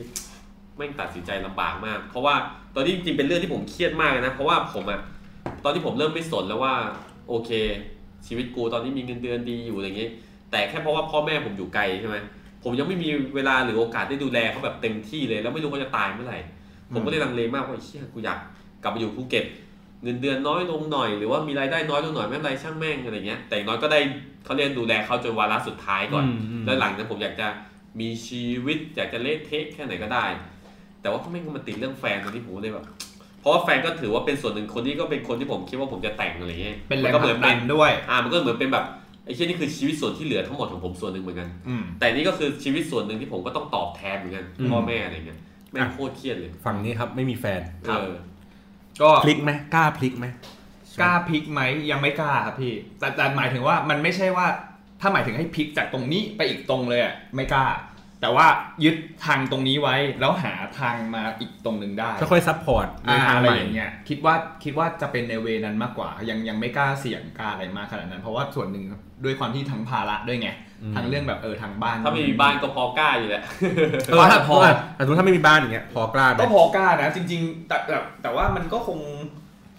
ไม่หรอกที่ที่ไม่พลิกเลย เพราะว่าเราชอบในตรงนี้ด้วยไง อื พี่ มอืม เออเรายังอยากอยู่ในสายงาน อ่านี่ นี้ ก็ถูกนี่ก็ อ่า ถูก แล้วก็ แต่แต่ถามว่ามันก็มีความฝันไงที่แบบว่าเออเราอยากเราเรายังคงอยากเปิดร้านคราฟต์เบียร์เล็ก ๆ เหมือนเดิม เราก็ยังคุยกับพ่ออยู่ตลอดพ่อเขาก็ เราเป็ ยั น ง คนชอบแตกเหล้าว่างั้นเถอะ คือไม่ พ่อเขาก็ยังเห็นด้วยกับ อ่า เราตลอดทั้งที่แต่ก่อนเขาเป็นคนที่แอนตี้การกินเหล้ามาตลอดเลยนะเขาไม่อยากให้เรากินเหล้าเยอะกินเบียร์เยอะอะไรเงี้ยแต่ว่าเขาเห็นว่าเออเฮ้ยเราชอบในตรงนี้จริง แล้วมันดูน่าสนุกดูอะไรสำหรับเรามากจริงเขาก็เลยไม่ห้ามอะไรเงี้ยแต่ว่าเราก็เหมือนอย่างกี้เลย เราก็ยังอยากจะมีเวลาที่จะดูแลเขาหรือนู่นนู่นนั่นนี่ด้วยความที่แบบเออพ่อแม่เขามีโรคประจำตัวเยอะอะไรเงี้ยครับ อืม เราก็ยังยิ่งไม่รู้เลยว่าวันหนึ่งเขาจะไป จากเราตอนไหนอะไรเงี้ยครับ ก็อยากจะมีเวลาให้เขามากขึ้นด้วยอะไรเงี้ย อย่างอย่างผมเองผมเป็นคนที่ทำมาก่อนแล้ว ไม่ถึงว่ากล้าที่จะพลิก อืม ทุกอย่างแล้วตาลปัดไปหมดเลย แล้วก็ผมรู้สึกว่าสิ่งที่เราตัดสินใจที่จะพลิกน่ะมันไม่ได้เกิดขึ้นจากอารมณ์ชั่ววูบ อืม มันเกิดขึ้นจากการที่เราสะสมอะไรหลาย ๆ อย่างตรึกตรองอะไรหลาย ๆ อย่างจนกระทั่งมันถึงเวลา คือผมผมผมใช้คำว่า การรอคอยให้ให้โอกาสนั้นมันมาถึงอ่ะ อ่า ซึ่งซึ่งซึ่งบางคนอาจจะแบบประมาณว่าอาจจะมองว่าเฮ้ยเมื่อไหร่โอกาสมันจะมาวะ อืม เออบางคนก็จะแบบ อ่า บ่นน้อยใจว่าเมื่อไหร่โอกาสมันจะมาสิ่งนั้นสิ่งนี้อะไรอย่างเงี้ยผมคือโอกาสมันมาในลักษณะแบบเนี้ยหลายครั้ง แต่ผมอะเลือกที่จะปฏิเสธ อืม โอกาสสิ่งนั้นเพราะผมรู้สึกว่ายังไม่พร้อมที่จะถือโอกาสนั้นอะแล้วทะยานตัวเองให้แม่งไปสูงสูงๆ อืม เราเราขอเก็บเกี่ยวตรงเนี้ยอีกนิดนึง คือยอมในสภาพที่แบบลำบากยอมเหนื่อย อืม มากขึ้นกว่าเดิมคือเงินเดือนอาจจะไม่ได้เพิ่มขึ้น แต่ อืม เราต้องทำงานหลายหลายที่อ่ะหลายกะ เพื่อให้เรารู้สึกว่าขอให้ได้ชุดข้อมูลให้ได้มากพอ ที่เราตัดสินใจที่จะพลิกสิ่งนั้นออกไป พอพลิกเสร็จปุ๊บแล้วเรารู้สึกว่าเฮ้ยชีวิตแม่งดีขึ้นเว้ยแต่ดีขึ้นอย่างที่ผมบอกว่า ผมไม่ได้เคยบอกว่าเฮ้ยดวงเราดี อืม หรืออะไรอย่างเงี้ยนะ หรือว่าเฮ้ยเราเก่งผมบอกไม่ใช่ คือมันประกอบด้วยอะไรหลาย ๆ อย่าง ประกอบด้วยการที่เราแบบอดทนรอ เมื่อให้ถึงเวลาหนึ่ง อ่า เพื่อให้ทำได้เพื่อให้เราสะสมสะทักษะสะสมคอนเนคชันสะสมความเชื่อมั่น ความน่าเชื่อถือ อืม เพื่อให้ทำสิ่งนี้มันออกมา อืม ผมเลยรู้สึกว่า เฮ้ย แต่ว่าการที่ตัดสินใจที่จะพลิกสิ่งนี้ได้ มันก็ต้องแบบเด็ดเดี่ยวในระดับหนึ่งนะ อ่า คือ แต่ต้องคิดมาดีด้วยนะ ใช่ ไม่ใช่แค่ว่าอยากผันก็ คื ผั อน เลย มันต้องมีแผน อืม ถ้ามึงไม่มีแผนมึงออกมาล้มอย่างเดียว อืม ใช่ คือ คือผมผมเล่าให้ฟังอย่างนี้ว่า ก่อนหน้าเนี้ยเมื่อปีที่แล้วอ่ะผมเป็นยังเป็นมนุษย์เงินเดือนอยู่ ยังต้องผูกชีวิตกับบริษัทอยู่ แต่พอปีเนี้ยมาปุ๊บผมแม่งทำทุกอย่างอ่ะเต็มตัวแล้ว คือไม่มีเงินเดือนของบริษัทมาซัพพอร์ตแล้ว อืม เราแม่งลุยในสิ่งนี้ ซึ่ง สิ่งเดี ซึ่ง ยจวริงๆไปแล้วเป็นมาตั้งแต่ปลายปีที่แล้วถูกต้องไหมพี่ ใช่ใช่ใช่แต่คือจริง ๆ เราเหมือนแบบเรารอเวลาว่าเฮ้ยถ้าเรารู้สึกมีความมั่นใจแล้วเราออกมาทำตรงเนี้ยเต็มตัวได้ละ เราก็เลยบอกว่าเฮ้ยงั้นก่อนหน้าเนี้ยเราต้องเตรียมข้อมูล เตรียมทุกสิ่งทุกอย่างทำนู่นทำนี่อะไรอย่างนี้มา ทุกอย่างหมดเลย แล้วก็ต้องเขาเรียกไงดีอะนอกเหนือจากการเตรียมตัวเองอะเราต้องเตรียมคนรอบข้างให้เขา เข้าใจว่าเฮ้ยนี่คือการเปลี่ยนแปลงครั้งยิ่งใหญ่ ของเรา ของเราและมันแล้วเราเชื่อว่าสิ่งเนี้ยมันจะทำให้ทุกอย่างอะทุกคนอะดีขึ้น อย่างเช่นอย่างกับที่บ้านอย่างเงี้ย อืม ที่บ้านอย่างที่บอกคือแบ็กกราวของเขาอะเขาไม่เห็นด้วยอยู่แล้ว ในการที่เราจะออกมาทำอะไรของเราเอง เขารู้สึกว่าเชื่อมั่นว่าเฮ้ยเราอะเป็นหัวหน้าคนดูแลในบริษัท มันยังมีคนคอยซัพพอร์ตคอยเกื้อหนุน อ่า จุนเจือ ยังมีสวัสดิการมีนั่นมีนู่นมีนี่มีสารพัดมีความมั่นคง แต่การที่เราออกมาทำเองเริ่มตั้งแต่ศูนย์เนี่ยมันไม่มีความมั่นคงเลย อ่า ผมจำแม่นเลยว่าช่วงที่ที่เคยคุยกับที่บ้านน่ะช่วงประมาณน้ำท่วมแหละ ผมลาออกจากบริษัทใหญ่ ใหญ่เลยแหละ มีสวัสดิการดีทุกอย่างมีแบบนั่นนู่นนี่ซัพพอร์ตสารพัดแล้วก็ออกมาอยู่บ้านอยู่เฉยๆอ่ะคือมานั่งทำงานทำเป็นฟรีแลนซ์อะไรอย่างเงี้ยแล้วแม่ก็พูดมาทำนองว่า เฮ้ยบริษัทเดิมที่เคยทำอ่ะรู้สึกเสียดายที่ผมตัดสินใจที่จะลาออก เพราะเขารู้สึกว่าที่เดิมที่เก่าอ่ะมันก็มีความมั่นคงอยู่ มัน ในระ ค ดับ ง ห ดี นึ่ง บ นะ ริษัทข้ามชาตินะ เออ มันก็มีความมั่นคงอยู่ในระดับหนึ่งนะ อ่า ทำไมคุณถึงตัดสินใจที่จะแบบลาออกมา อืม ผมก็เลยถามแม่บอกว่า เออนิยามคำว่ามั่นคงอะของแต่ละคนอ่ะ ไม่เหมือนกัน อืม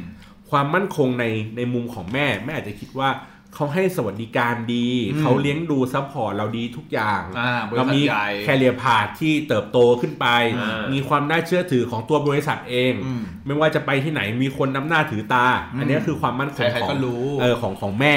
แต่ในความรู้สึกผมคือความมั่นคงของผมคือเรื่องของการกำหนดในสิ่งที่เราอยากจะทำของเราเองได้ ม เรื่องของเวลาเป็น ถูก สิ่งสำคัญ เวลาไม่โคตรสำคัญเลย จริง ใช่ผมก็เลยรู้สึกว่าเฮ้ยการที่ผมออกมาทำสิ่งเนี้ยปุ๊บผมมีเวลาคือผมรู้สึกแฮปปี้มากผมคือผมเทียบกับน้องผมนะ น้องผมยังทำงานอยู่ที่บริษัทอยู่เออเมื่อสักประมาณปลายปีที่แล้ว ผมก็นัดกับน้องผมไว้ว่าเฮ้ยเดี๋ยวเราไปเออไปเยี่ยมแม่ช่วงก่อนปีใหม่แล้วเขาะปีใหม่คนจะเยอะ ผมไปช่วงประมาณสักยี่สิบเอ็ดถึงยี่สิบห้าธันวา ก็คือไปก่อนที่เขาจะไปกันนะ อืม ผมรู้สึกว่าหนึ่งคือผมรู้สึกแฮปปี้มาก เพราะว่าไปช่วงเวลานั้นน่ะคือมันเป็นช่วงเวลาที่หนีจากผู้คนที่ผู้คนจะต้องไปกลับบ้านไปช่วงเวลาปีใหม่ อ่า ซึ่งเอาจริงคนก็เริ่มเยอะแล้ว อ่าคนก็เริ่มเยอะแล้ว แต่เรารู้สึกว่าก็ก็ยังไม่เยอะมาก อ่า ทุกอย่างยังมีบรรยากาศเหมือนปีใหม่หมดเลย ไปอ่าเราไปเที่ยวกันเราไปกินข้าวกันเรา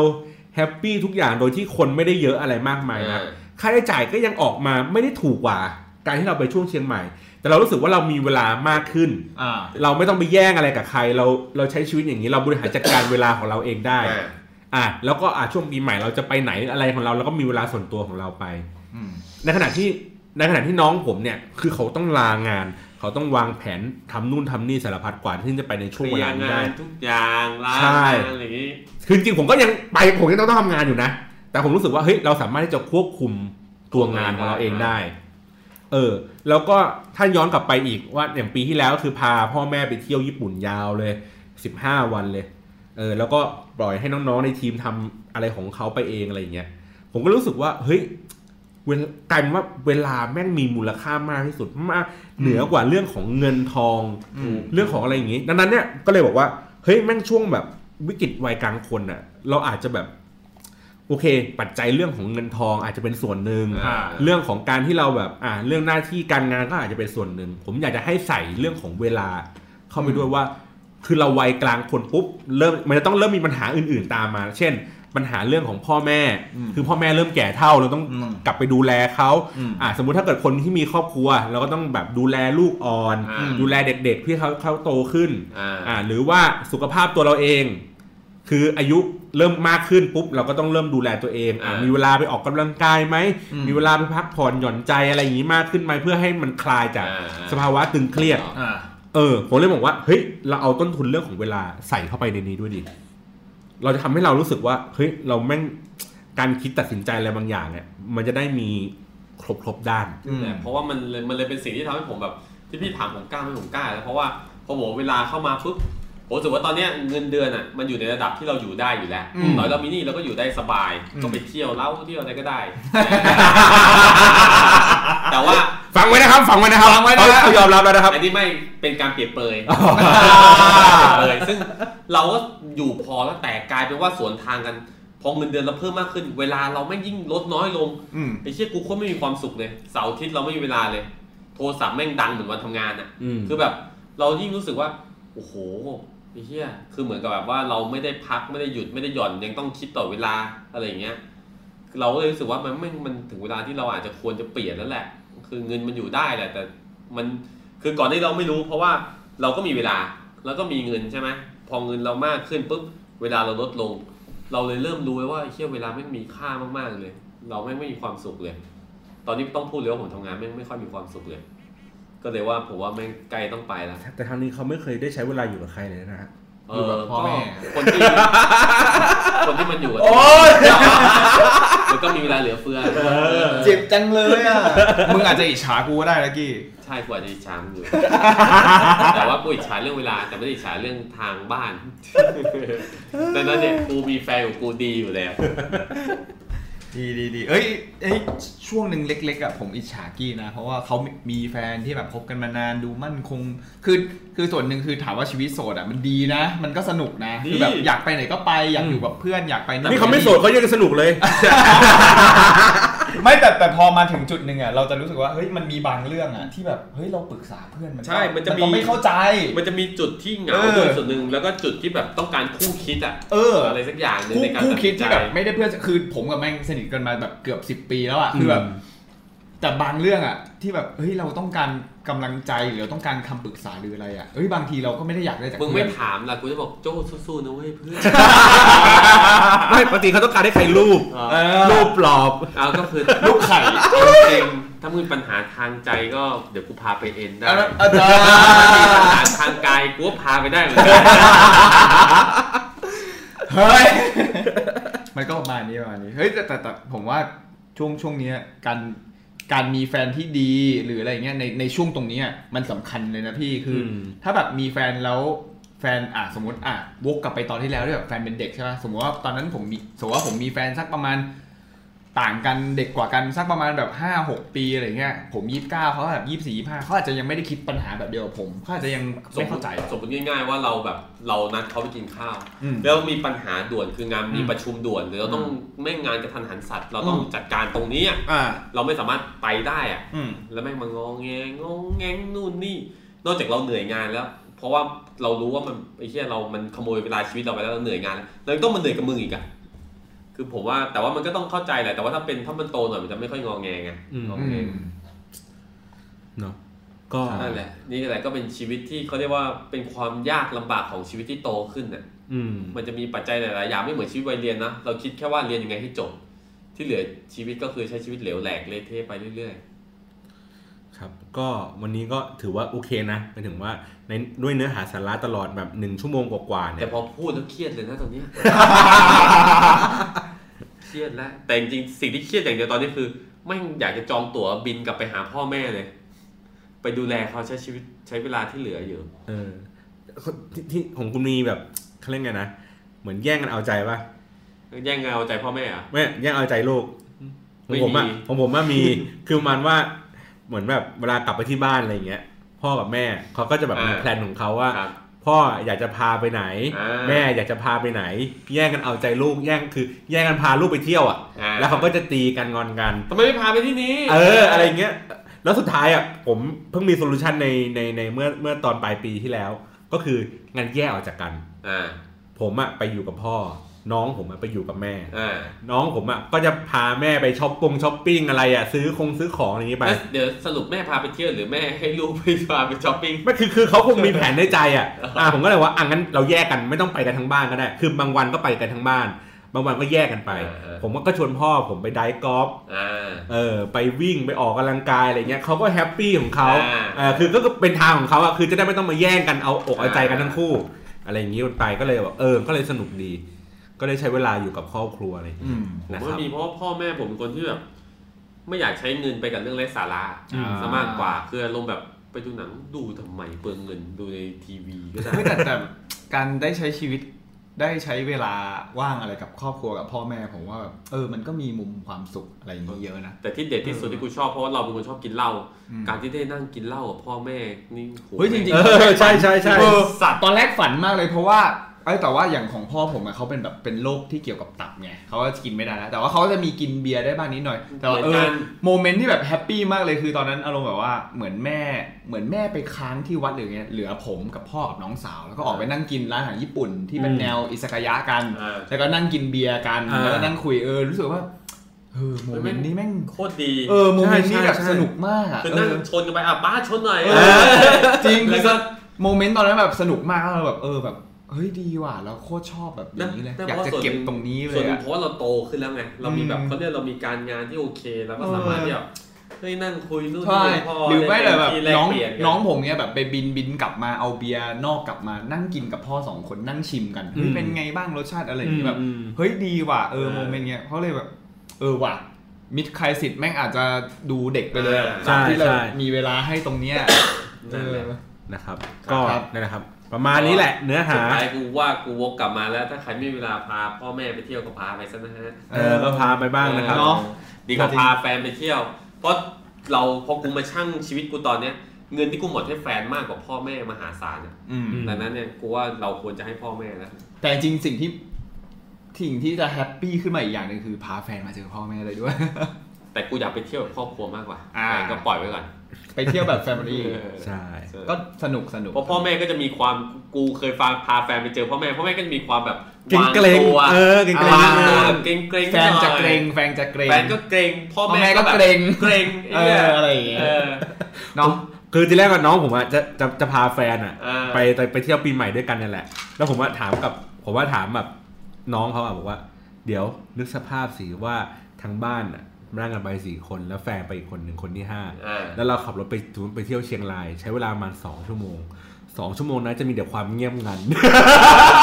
ไม่รู้จะคุยอะไร ใช่เพราะพ่อแม่จะด่าในเราจะว่า ใช่ จะคุยอะไรก็แบบ เออ นี่ยมีคนนอกอยู่ด้วยว่ะ เออ สุดท้ายอะถ้ายังไม่แต่งงานกันไงเขาก็ยังมองว่าเป็นคนนอก ใช่ใช่นะครับ อืม นะครับ ก็นั่นแหละเดี๋ยวนี้คือวิกฤตวัยกลางคน ฮะ อย่างในมุมมองของเราก็มีทั้งวิกฤตแล้วก็โอกาส อ่า ก็ต้องเรียกว่าเตรียมตัวกันให้ดี ใครที่ยังเด็กอยู่โอกาสมึงยังเยอะ อย่างเช่นว่า 20 รีบ ต้ คิด นนะ รีบ รี คิ บ ด คิดรีบเก็บเงิน อะไรก็แล้วแต่เพราะสุดท้ายมันมีความจำเป็นเสมอ อ่าจริง ๆ คือคือหมายถึงว่าอ่าสมมติสมมติแบบพวกรุ่นน้อง 20 กว่าๆอะไรเงี้ยอาจจะไม่ต้องเครียด อ่า แต่ว่าถามว่าคิดเผื่อไหมดีนะ ใครคิดใครคิดเผื่อก่อน อืม ผมว่าเตรียมพร้อม เพราะวัน ก่อ หนึ่งมันจะต้อง โเค มาถึงคุณอยู่ดีแหละ แต่ อืม แต่คนที่ถ้าเกิดว่าคนที่เรียนจบแล้วเพิ่งทำงานกูอยากให้คิดเลยนะ อืม เพราะว่ากูเห็นเพื่อนกูบางคนอ่ะเหมึงเก็บเงินเก่งเก่งชิบหายเลย คือแบบว่าอายุเท่าผมเงี้ยเท่าไหร่วะยี่สิบเก้าเออ เก็บเงินมาไม่มีเงินเก็บหกแสนกว่า อืม ทำงานประจำอ่ะ อืม มีเงินเก็บหกแสนกว่ากูแบบมึงบ้าไปแล้ว ไม่เพราะเขาไม่เที่ยวผู้หญิงแบบมึงไง เดี๋ยวเดี๋ยวเดี๋ยวแต่นี่มันดอกเท ปแต่มันอ โอเค ดีตอดีต โอเค ทำเปรียบเปรย โอเคโอเคมันเป็นเรื่องสมมุติ เออแฟนฟังอยู่ทำไงล่ะ ชิบหายชิบหายพอดี อ่ะเป็นรายการเลยอ่ะเป็นรายการเลย รายการ วันนี้ครับ ก็ติดตามพวกเราได้นะครับ The The Hangover ครับคอมเมนตี้ขี้เมากินเราบ้าน ก็สามารถเซิร์ชได้ใน Facebook ครับ อ่าหรือ เฟซ ว่า บุ๊กไม่ ก็ ว่าจะเป็น The Hangover เอง หรือผ่านทาง Galaxy Podcast อ่ามีเหมือนกันแล้วก็ทาง Spotify ครับ ทาง ทวิตเตอร์ด้วย อ่าทาง Twitter แล้วก็ Podcast นะ นะ ค ค รั รั บบ หรือว่าถ้าใครสนใจอยากจะมานั่งคุยกันเป็นแขกรับเชิญอะไรอย่างเงี้ยอย่างที่เราที่เราเชิญกันมาเนาะก็มาคุยกันได้มาแลกเปลี่ยนความ อ่า inbox คิ inbox ได้ครับเล่าฟรี อ่ ใช่หรือ ใช่ ใครอยากจะถ้าใครมาด้วยตัวก็กินเหล้าฟรีอาหาร ครับผ ปาม ปิ้งฟรีแต่ว่า แต่ถ้าใครพาสาวน่ารักมาด้วยปุ๊บเราก็จะดูแลเป็นพิเศษ ใช่ก็อาจจะจบรายการแล้วเราพาไปเลี้ยงต่อ อ่า แหมแหมเดี๋ยวเทป เหี้ นี้ ย เทปนี้คือคืนมากพี่ติ๊บไม่อยู่เนี่ย แต่ รายการนี้เซอร์วิสดี อ่า ครับ โอเค แต่ถ้าเกิดว่าใครไม่มีเวลามาก็โฟนอินมาได้ ครับ อ่าครับ ให้ ผม ให้เบอร์โจมาก็ได้ เออ ผู้ชาย ครับอ่ะทุก แต่ถ้าผู้หญิงก็เบอร์กี้นะฮะ อ่า โอเคครับ